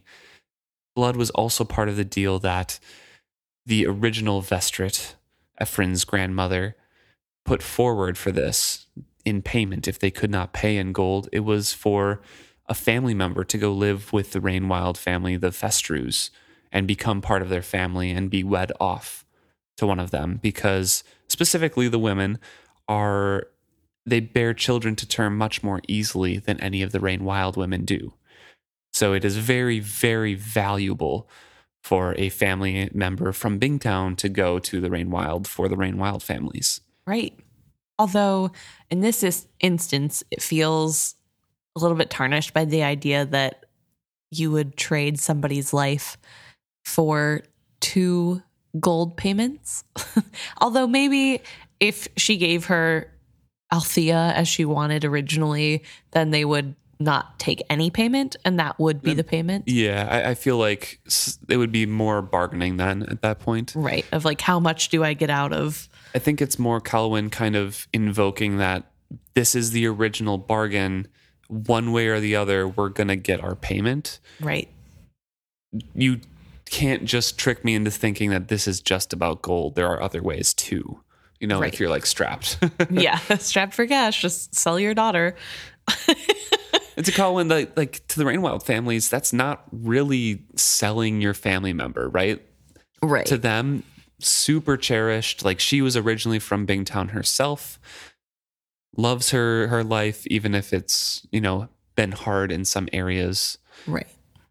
but yeah from bingtown's perspective selling right. And I think, sure, even though whoever got sent would be cherished, there's still that aspect of how much does the person who goes want that? How is that different than slavery? You know, we have Right. all these shades of people trading that aren't, some are a lot more heinous than others. But what about this? Does this not count? And apparently not because nobody really talks about it like slavery. because it was bound by the family's original bargain right and that's what Ronica is kind of mad about Colwyn asking, even though she recognized Colwyn is correct in asking if Althea would stick to the bargain. Right. kind of suggesting even that a Bingtown trader would go back on their word, go back on a bargain is pretty insulting. So asking like if Althea knew that she was going to get sold, would she run away and hide is like, of course she wouldn't. She's my daughter, it's a bargain. No. But also, But also she might. like, I don't know. I feel like Althea values her freedom and doesn't want to be sold off to the highest bidder. right. And this would literally be that. So, But for in in general, I don't think they view it as slavery because they willingly I say they, but the matriarch of this family who originally commissioned Vivacia willingly gave this as terms for payment, right? So they are bound by their word. They're a very honor bound society, especially since they are merchant based. Right. Everything that they do comes down to reputation of how perfect the old traders are, right? So anything that would impugn their honor, anything that would, you know, tarnish their legacies at all would be terrible. So to stick by a bargain is not to sell somebody into slavery, it's to stick by the terms of your bargain. So that's that's my thoughts on and why there are differences even though to us not of this world reading it it's like okay, it's still kind of slavery. right. I suppose. I don't know. Also, like, that bargain was made a really long time ago. Isn't there ever a time where you get to like go back over the contracts? But also, Not these are people. off. Yeah. No, and these are people that are really steeped in tradition. They're still making sure that they're saying something from. They're saying the exact right words Right. and following the little act. Mhm. I don't know, which is kind of a weird thought, but I guess tradition is tradition. Calvin continues on and says that, well, even so, even if Althea would stick to it, which I knew that you would say, you still have, you know, granddaughters and grandsons, and I have two grandsons and a granddaughter, all approachable marriageable age. And Ronica shakes her head and managed to snort a snort of forced laughter. My grandchildren are children still, not ready for marriage for years yet. The only one who is close to that age has sailed off with his father, and he is pledged to Sa's priesthood. It is, a, it is as I have told you, I cannot pledge you that which I do not possess. A moment ago, you were willing to pledge gold you did not yet possess, Colin countered. Gold or blood, it is all a matter of time for the debt to be paid, Ronica. If we are willing to wait and let you set the time to pay it, perhaps you should be more willing to let us determine the coin of payment. Ronica picked up her teacup and found it empty. She stood hastily. Shall I put on the kettle for more tea? So she's getting increasingly nervous because Calwyn is pushing for we need some sort of payment. If you want to defer your payment, let us choose what you pay in then. Because their family, they just lost her daughter. They want, as weird as it sounds, fresh blood to come Right. into the family, you know? Cowan kind of declines the tea, only if it'll boil swiftly. I don't want to be here around morning. People are far too ignorant nowadays, unmindful of the ancient bargains that bind us all. Got to be going pretty soon. Veronica sits down hastily. She's rattled. She says, Of course. And she vindictively and abruptly wishes that Keffria were here. By all rights, Keffria should be here. The family fortunes were hers to control now, not Ronica's. Let her face something like this and see how well she would deal with it. A new chill went up Ronica's spine. She feared she knew how Keffria would deal with it. She'd turn it over to Kyle, who had no inkling of all that was at stake here. He had no concept of what the old covenants were. She doubted that even if he were told, he'd adhere to them. No, he'd see this as a cold business deal. He'd be like those those ones who had come to despise the Rainwild folk, who only dealt with them for the profit involved, with no idea of all Bingtown owed to them. Keffria would surrender the fate of her whole family to Kyle, and he would treat it as if he were buying merchandise. In the moment of realizing that, Ronica crossed a line. It was not easily done, for it involved sacrificing her honor. But what was honor compared to protecting one's family and one's word? If deceptions must be made and lies must be told, then so be it. She could not recall that she had ever in her life decided so coldly to do what she had always perceived as wrong. But then again, she could not recall that she had ever faced so desperate a set of choices before. She wails inwardly for Ephron, wishing and missing him, missing his backing and her his faith in her. And she lifts her eyes to meet Colwyn's gaze and says, Will you give me some leeway? She hesitated a moment, then set the stakes high in order to tempt the other woman. The next payment is due in midwinter, correct? I owe you 12 measures of gold for the regular payment.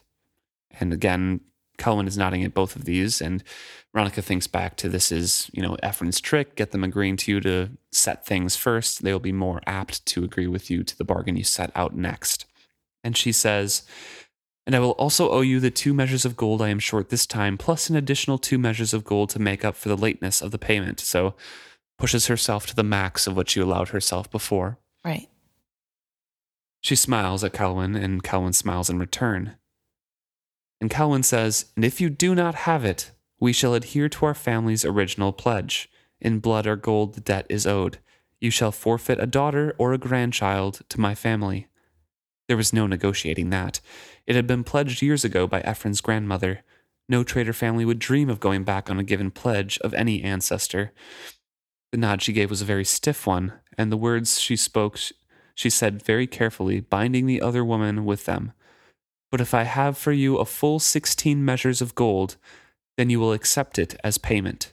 And they shake hands. Right. So the deal is struck. Yes, the deal is struck. I do want to go back a little bit There are a couple things I want to touch on.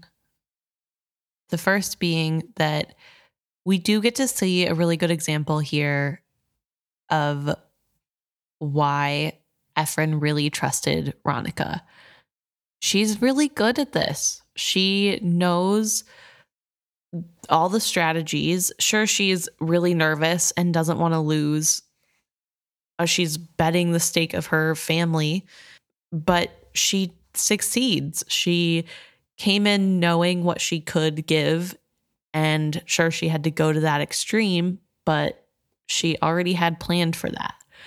And I think it's really impressive that she's able to go through the shock because I don't think she was coming into this thinking that the blood would be called upon.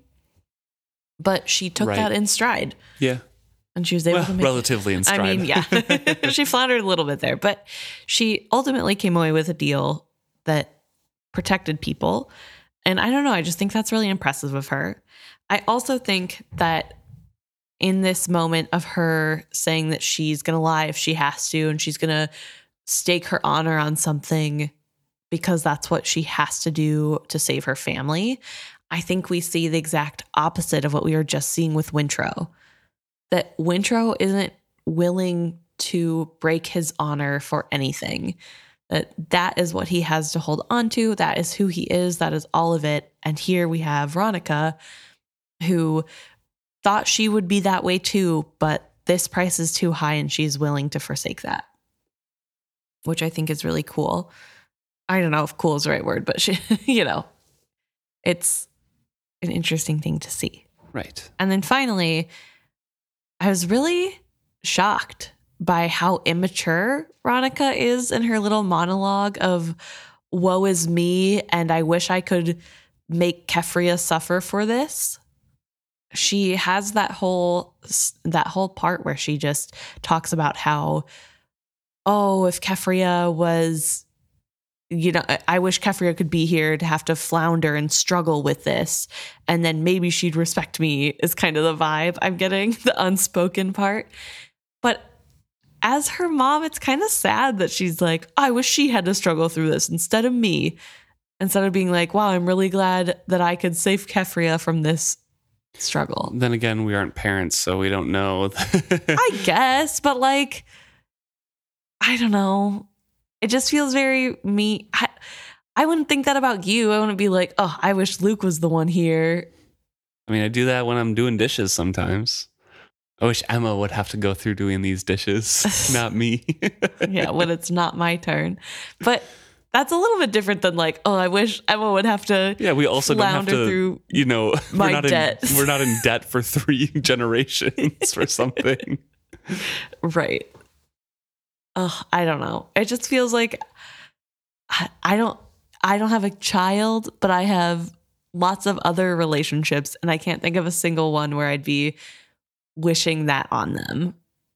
Even if things were strained between us. Right. So it, I don't know. It just felt very immature. It felt like something Althea would do rather than her mother. But maybe it just points to the fact that they're more alike than either of them realize.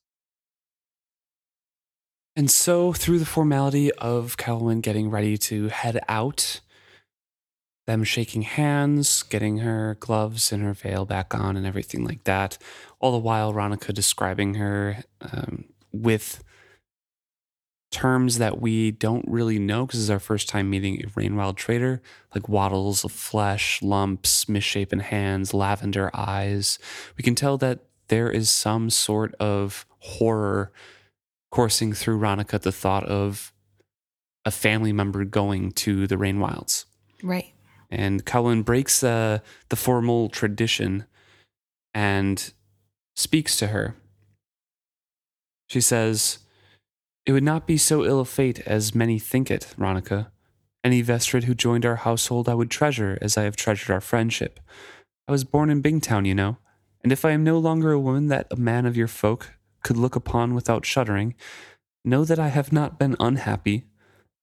I have had a husband who treasured me, and borne a child, and see her bear three healthy grandchildren to me. This flesh, the deformities. Other women who stay in Bingtown perhaps pay a higher price for smooth skin and eyes and hair of normal hues. If all does not go as you pray it will, if next winter I take from you one of your blood, know that he or she will be cherished and loved, as much because that one comes of honorable stock and is a true Vestrit as because of our fresh blood he or she would bring to our folk.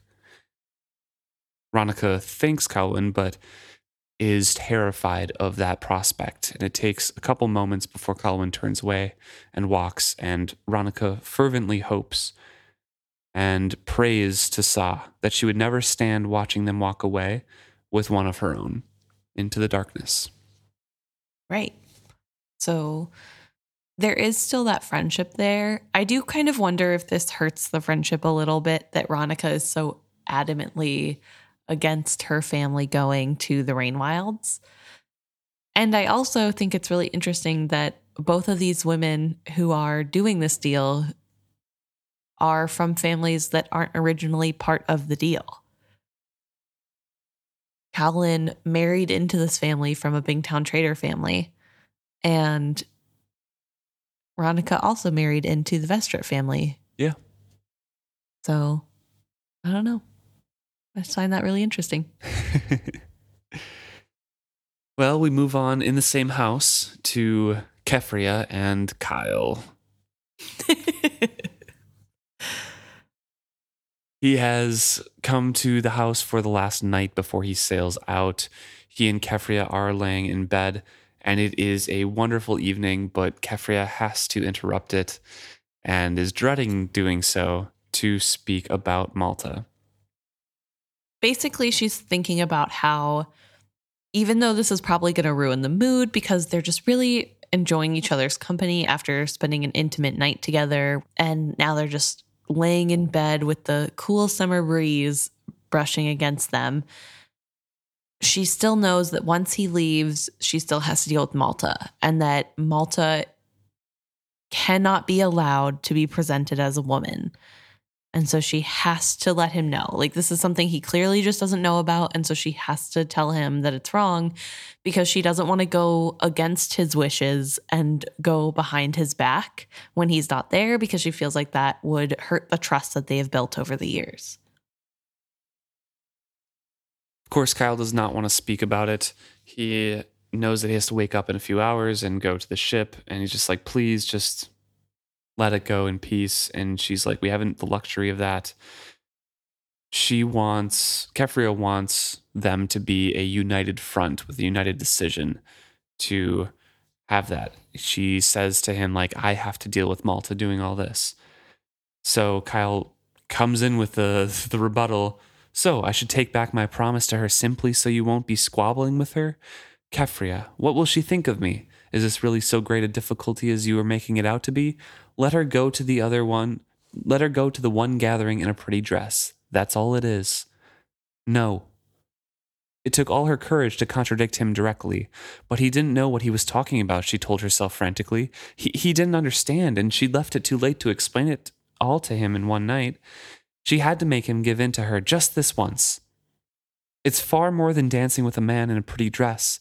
She's having dance lessons from Rache. I want to tell her that she must be content with that for now, that she must spend at least a year preparing to be seen as a woman in Bingtown society before she can go out as one. And I want to tell her that you and I are united in this, that you thought it over and changed your mind about letting her go. But I didn't, Kyle pointed out stubbornly. I think you are making much of a small thing, and I don't say this to hurt you, but because I see it more and more in you.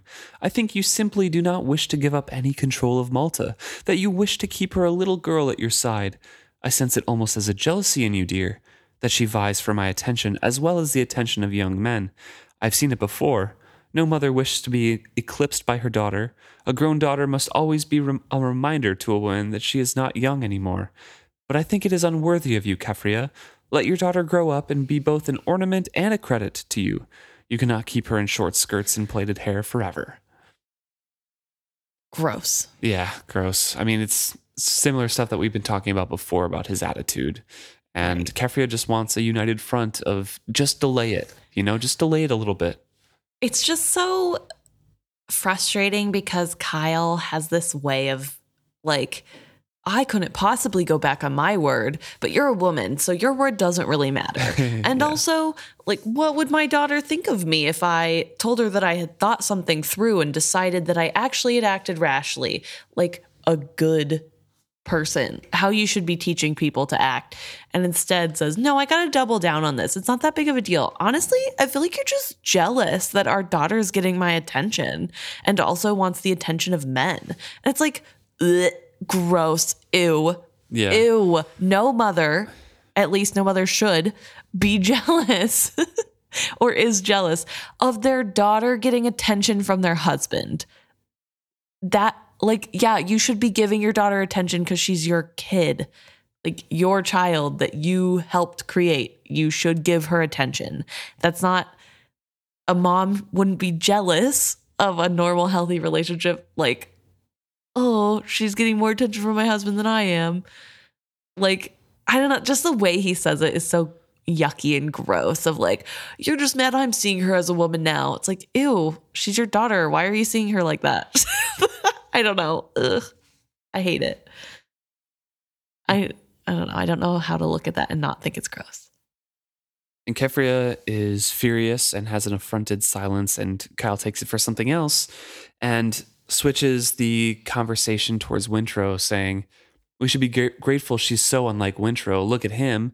He not only looks and sounds like a boy, but longs to continue being one, and relates the story about him not receiving or retrieving his shirt, basically being shirtless on deck, getting sunburnt because he refuses to, to go up the mast and get it. I called him to my chamber and tried to explain to him privately that if he did not go up after them, the rest of the crew would think him a coward. He claimed it was not fear that kept him going after his shirt, but dignity, standing there like a righteous little prig of a preacher.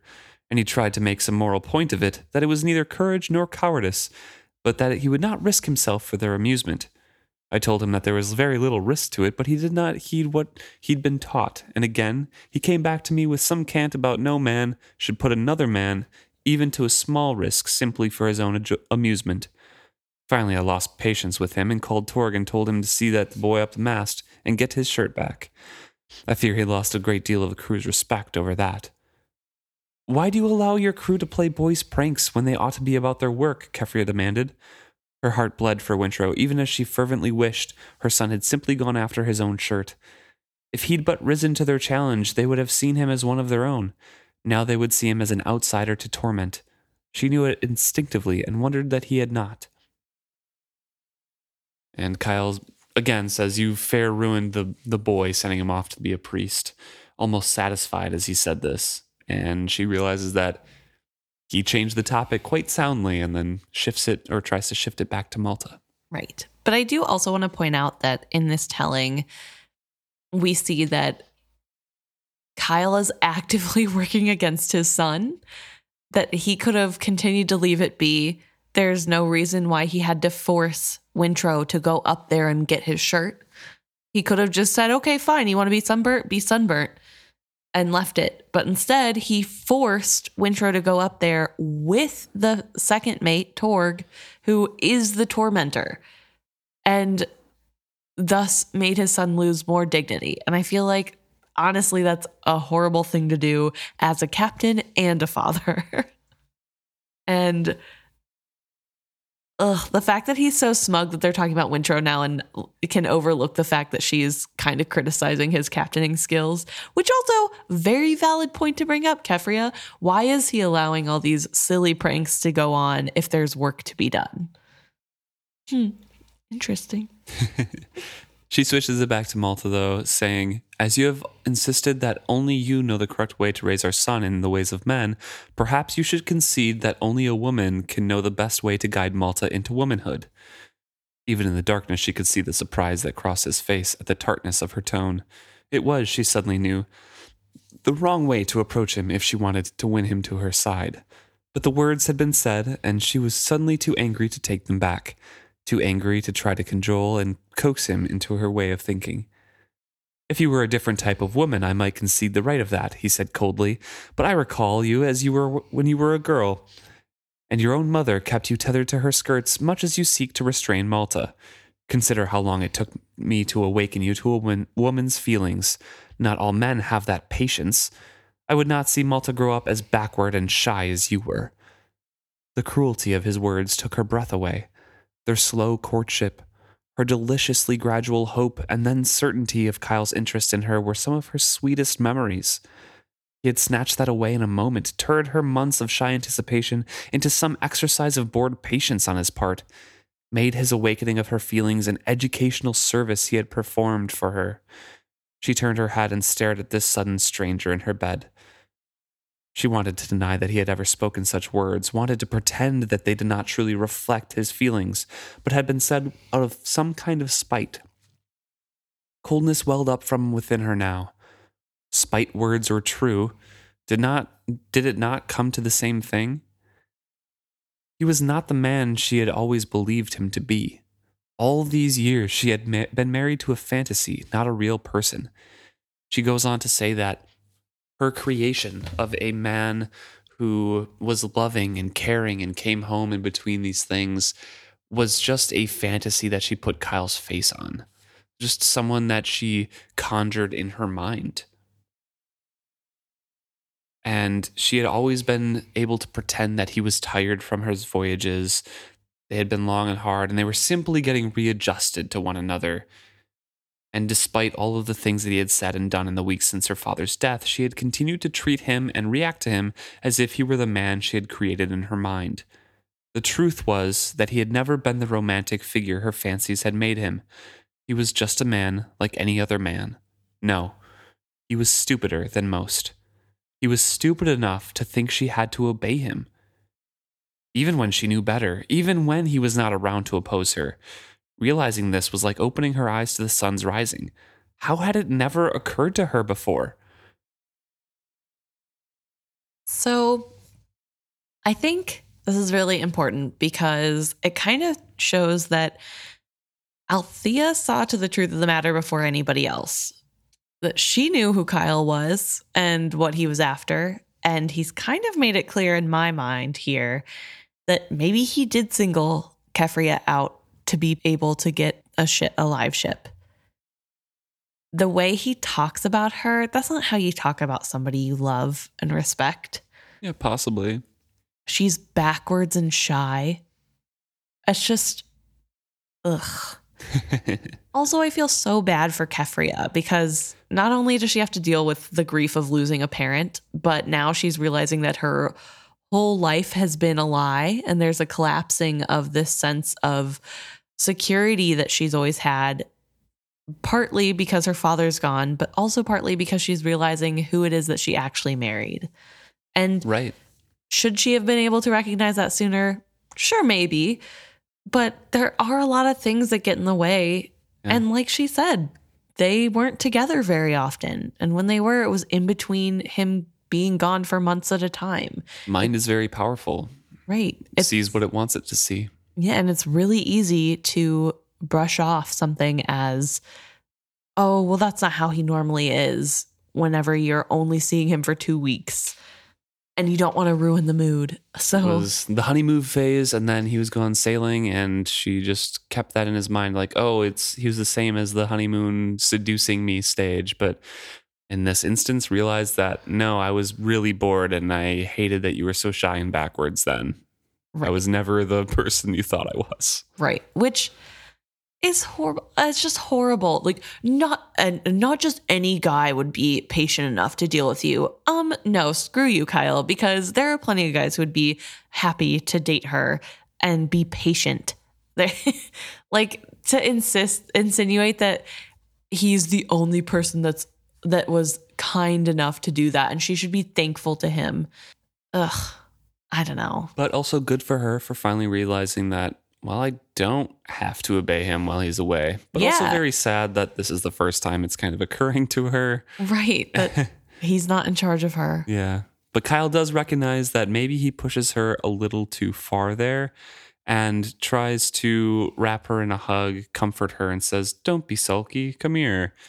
Not on my last night at home. Trust me, if all goes well, uh, on this voyage. I'll be able to stay at home for a while next time we dock. I'll be here to take all of this off your shoulders Malta, Selden, the ship, the holdings. I'll put all in order and run them as they should have always been run.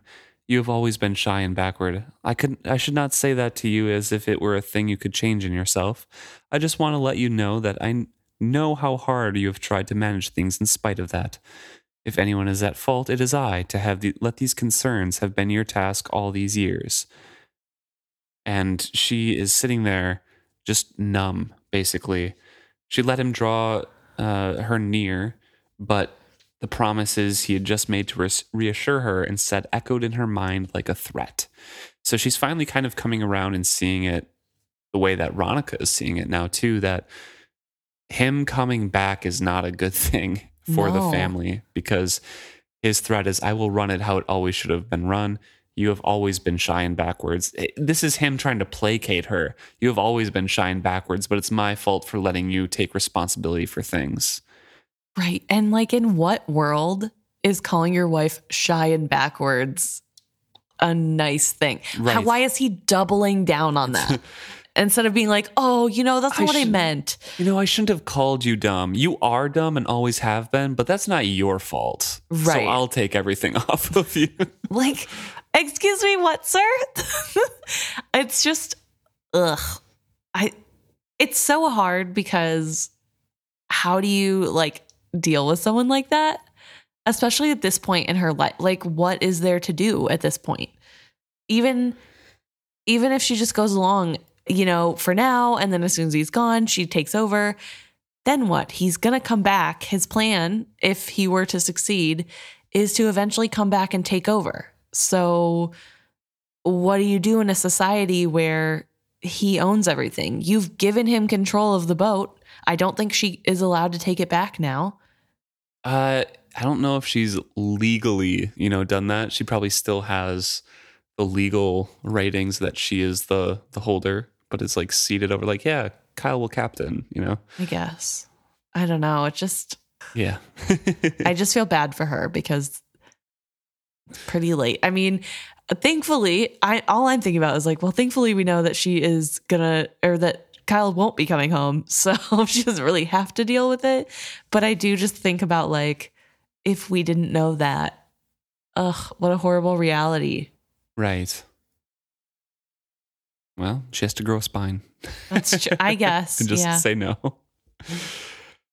Well, we move on to Ronica, who has been sleeping and kind of wakes up and thinks of herself as an old woman now. She's just kind of hazy, not really resting, sleeping in fits, you know, and just kind of bleary is the best word I can describe it right now. right. She hears somebody say mother, a whisper, and immediately thinks of, you know, her her young boys and says, "Yes, dear, mother's here." She did not open her eyes. She knew these voices, had known them for years. Her little sons still sometimes came to call to her in the darkness. Painful as such fancies were, she would not open her eyes and disperse them. Even they have sharp edges, it is nice to think on happier times. And then the voice again, Mother, I've come to ask your help. And she realizes it's Althea at the window. Althea leaned on the sill. Oh, thanks, Sa, you're safe. And she, Ronica, gets to her feet, starts to head towards the window, but Althea kind of backs up a little bit and says, If you call Kyle, I'll never come back again. Ronica came to the window and says, I wasn't even thinking of calling Kyle. Come back. We have to talk. Everything's gone wrong. Nothing's turned out the way it was supposed to. That's hardly news, Althea muttered darkly. Which, yeah. Right. She ventured closer to the window. Ronica met her gaze, and for an instant she looked down into naked hurt. Then Althea looked away from her. Mother, maybe I'm a fool to ask this, but I have to. I have to know before I begin. Do you recall what Kyle said when the last time we were all together? Her daughter's voice was strangely urgent. So here Althea is coming to get her second witness to say that, yes, she heard that Kyle swore to Sa that he would give over the ship if she had a uh, a worthy captain recommend her. Right. And we do know that she is only hopeful of this because she knows her mother tried to reach her through the Vivacia. Mm-hmm. And so she's, this is why she sort of has a little bit of hope that maybe her mom will do the right thing.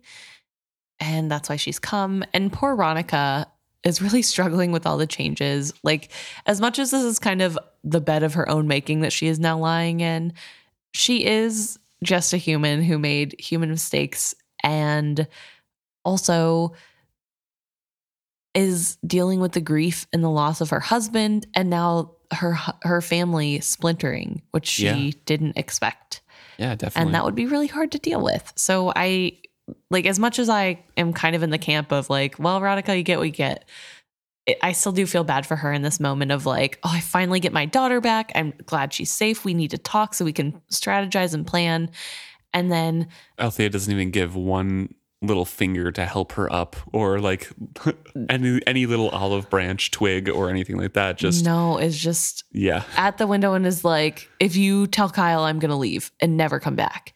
And it's very defensive, which I mean, fair enough on her end Yeah. Well, not even that. She just gets down to her business of what Althea wants and then is gone. is gone and leaves after that. And so yeah. Ronica's just like, yeah, Kyle said a great many things. What do you mean? What are you talking which about? Which part? Yeah. And Ronica does admit that, yeah, she, I, I doubt he meant that, but I did hear that. It's just his way to throw such things about when he is angry.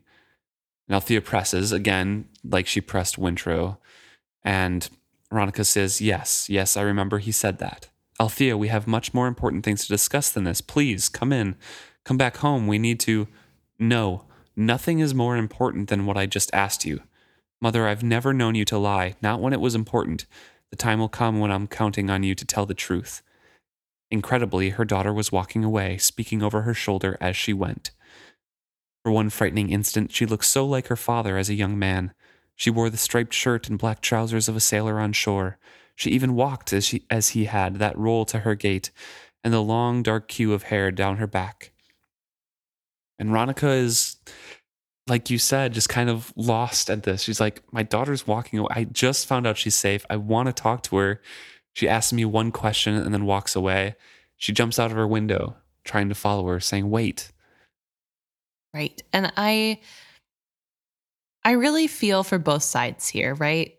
Like on Althea's end, there's no reason to stay and chat with her mother. Whatever's going on is her mother's deal. That she stopped caring about that whenever her mom took everything from her. And there's still too much hurt for her to help or to want to care. But also, it is kind of in Althea's nature to not really care about what's going on on land. Of course, the only thing she cares about is her ship because that's the only thing she deems important. So I'm not fully surprised. It is a little sad that she's like, Of course, nothing's more important than my ship, instead of thinking about all the other damage Kyle could have done and maybe helping her mom in that.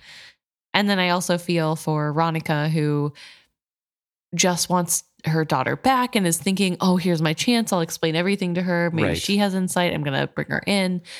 And Althea wants no part and she has to watch her daughter walk away. And again, that's a bed that she made that she now has to lie in. But I don't know. It's hard for both sides. I feel for both of them. So, this is the night talk that you were talking about a few episodes Yes. ago that they have.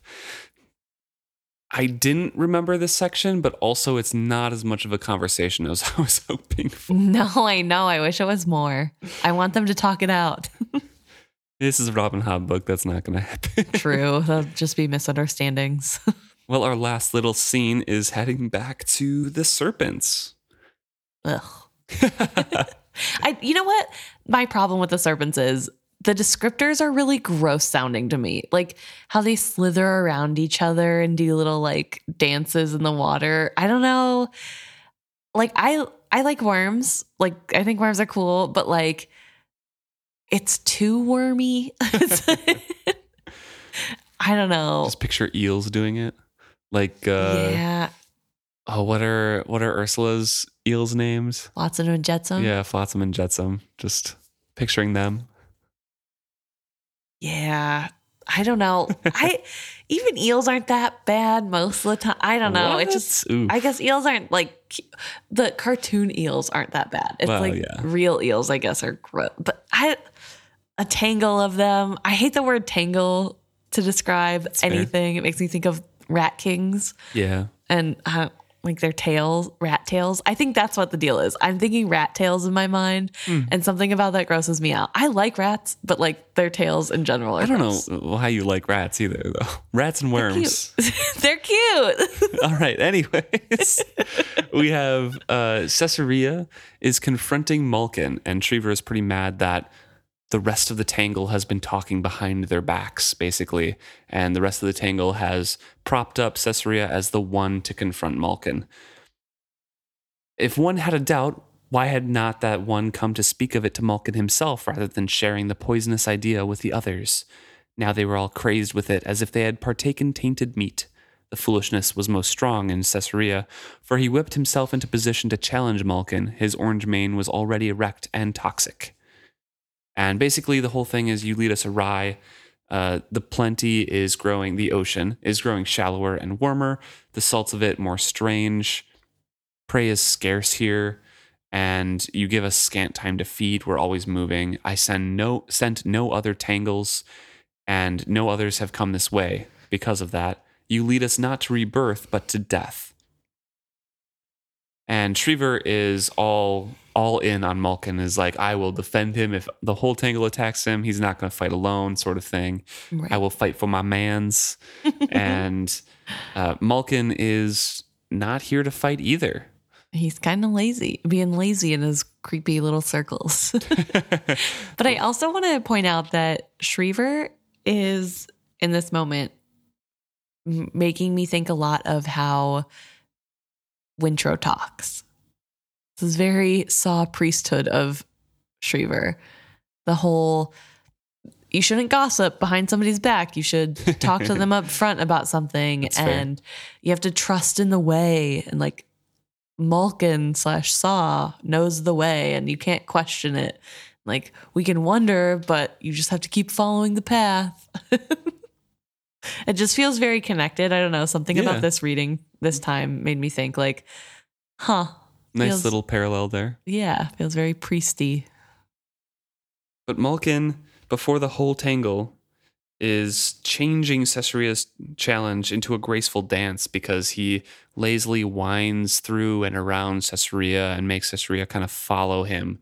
So they're all kind of, or both of them are kind of intertwining and, and weaving around, and it's not so much as a one one versus one face off here. It's kind of a dance.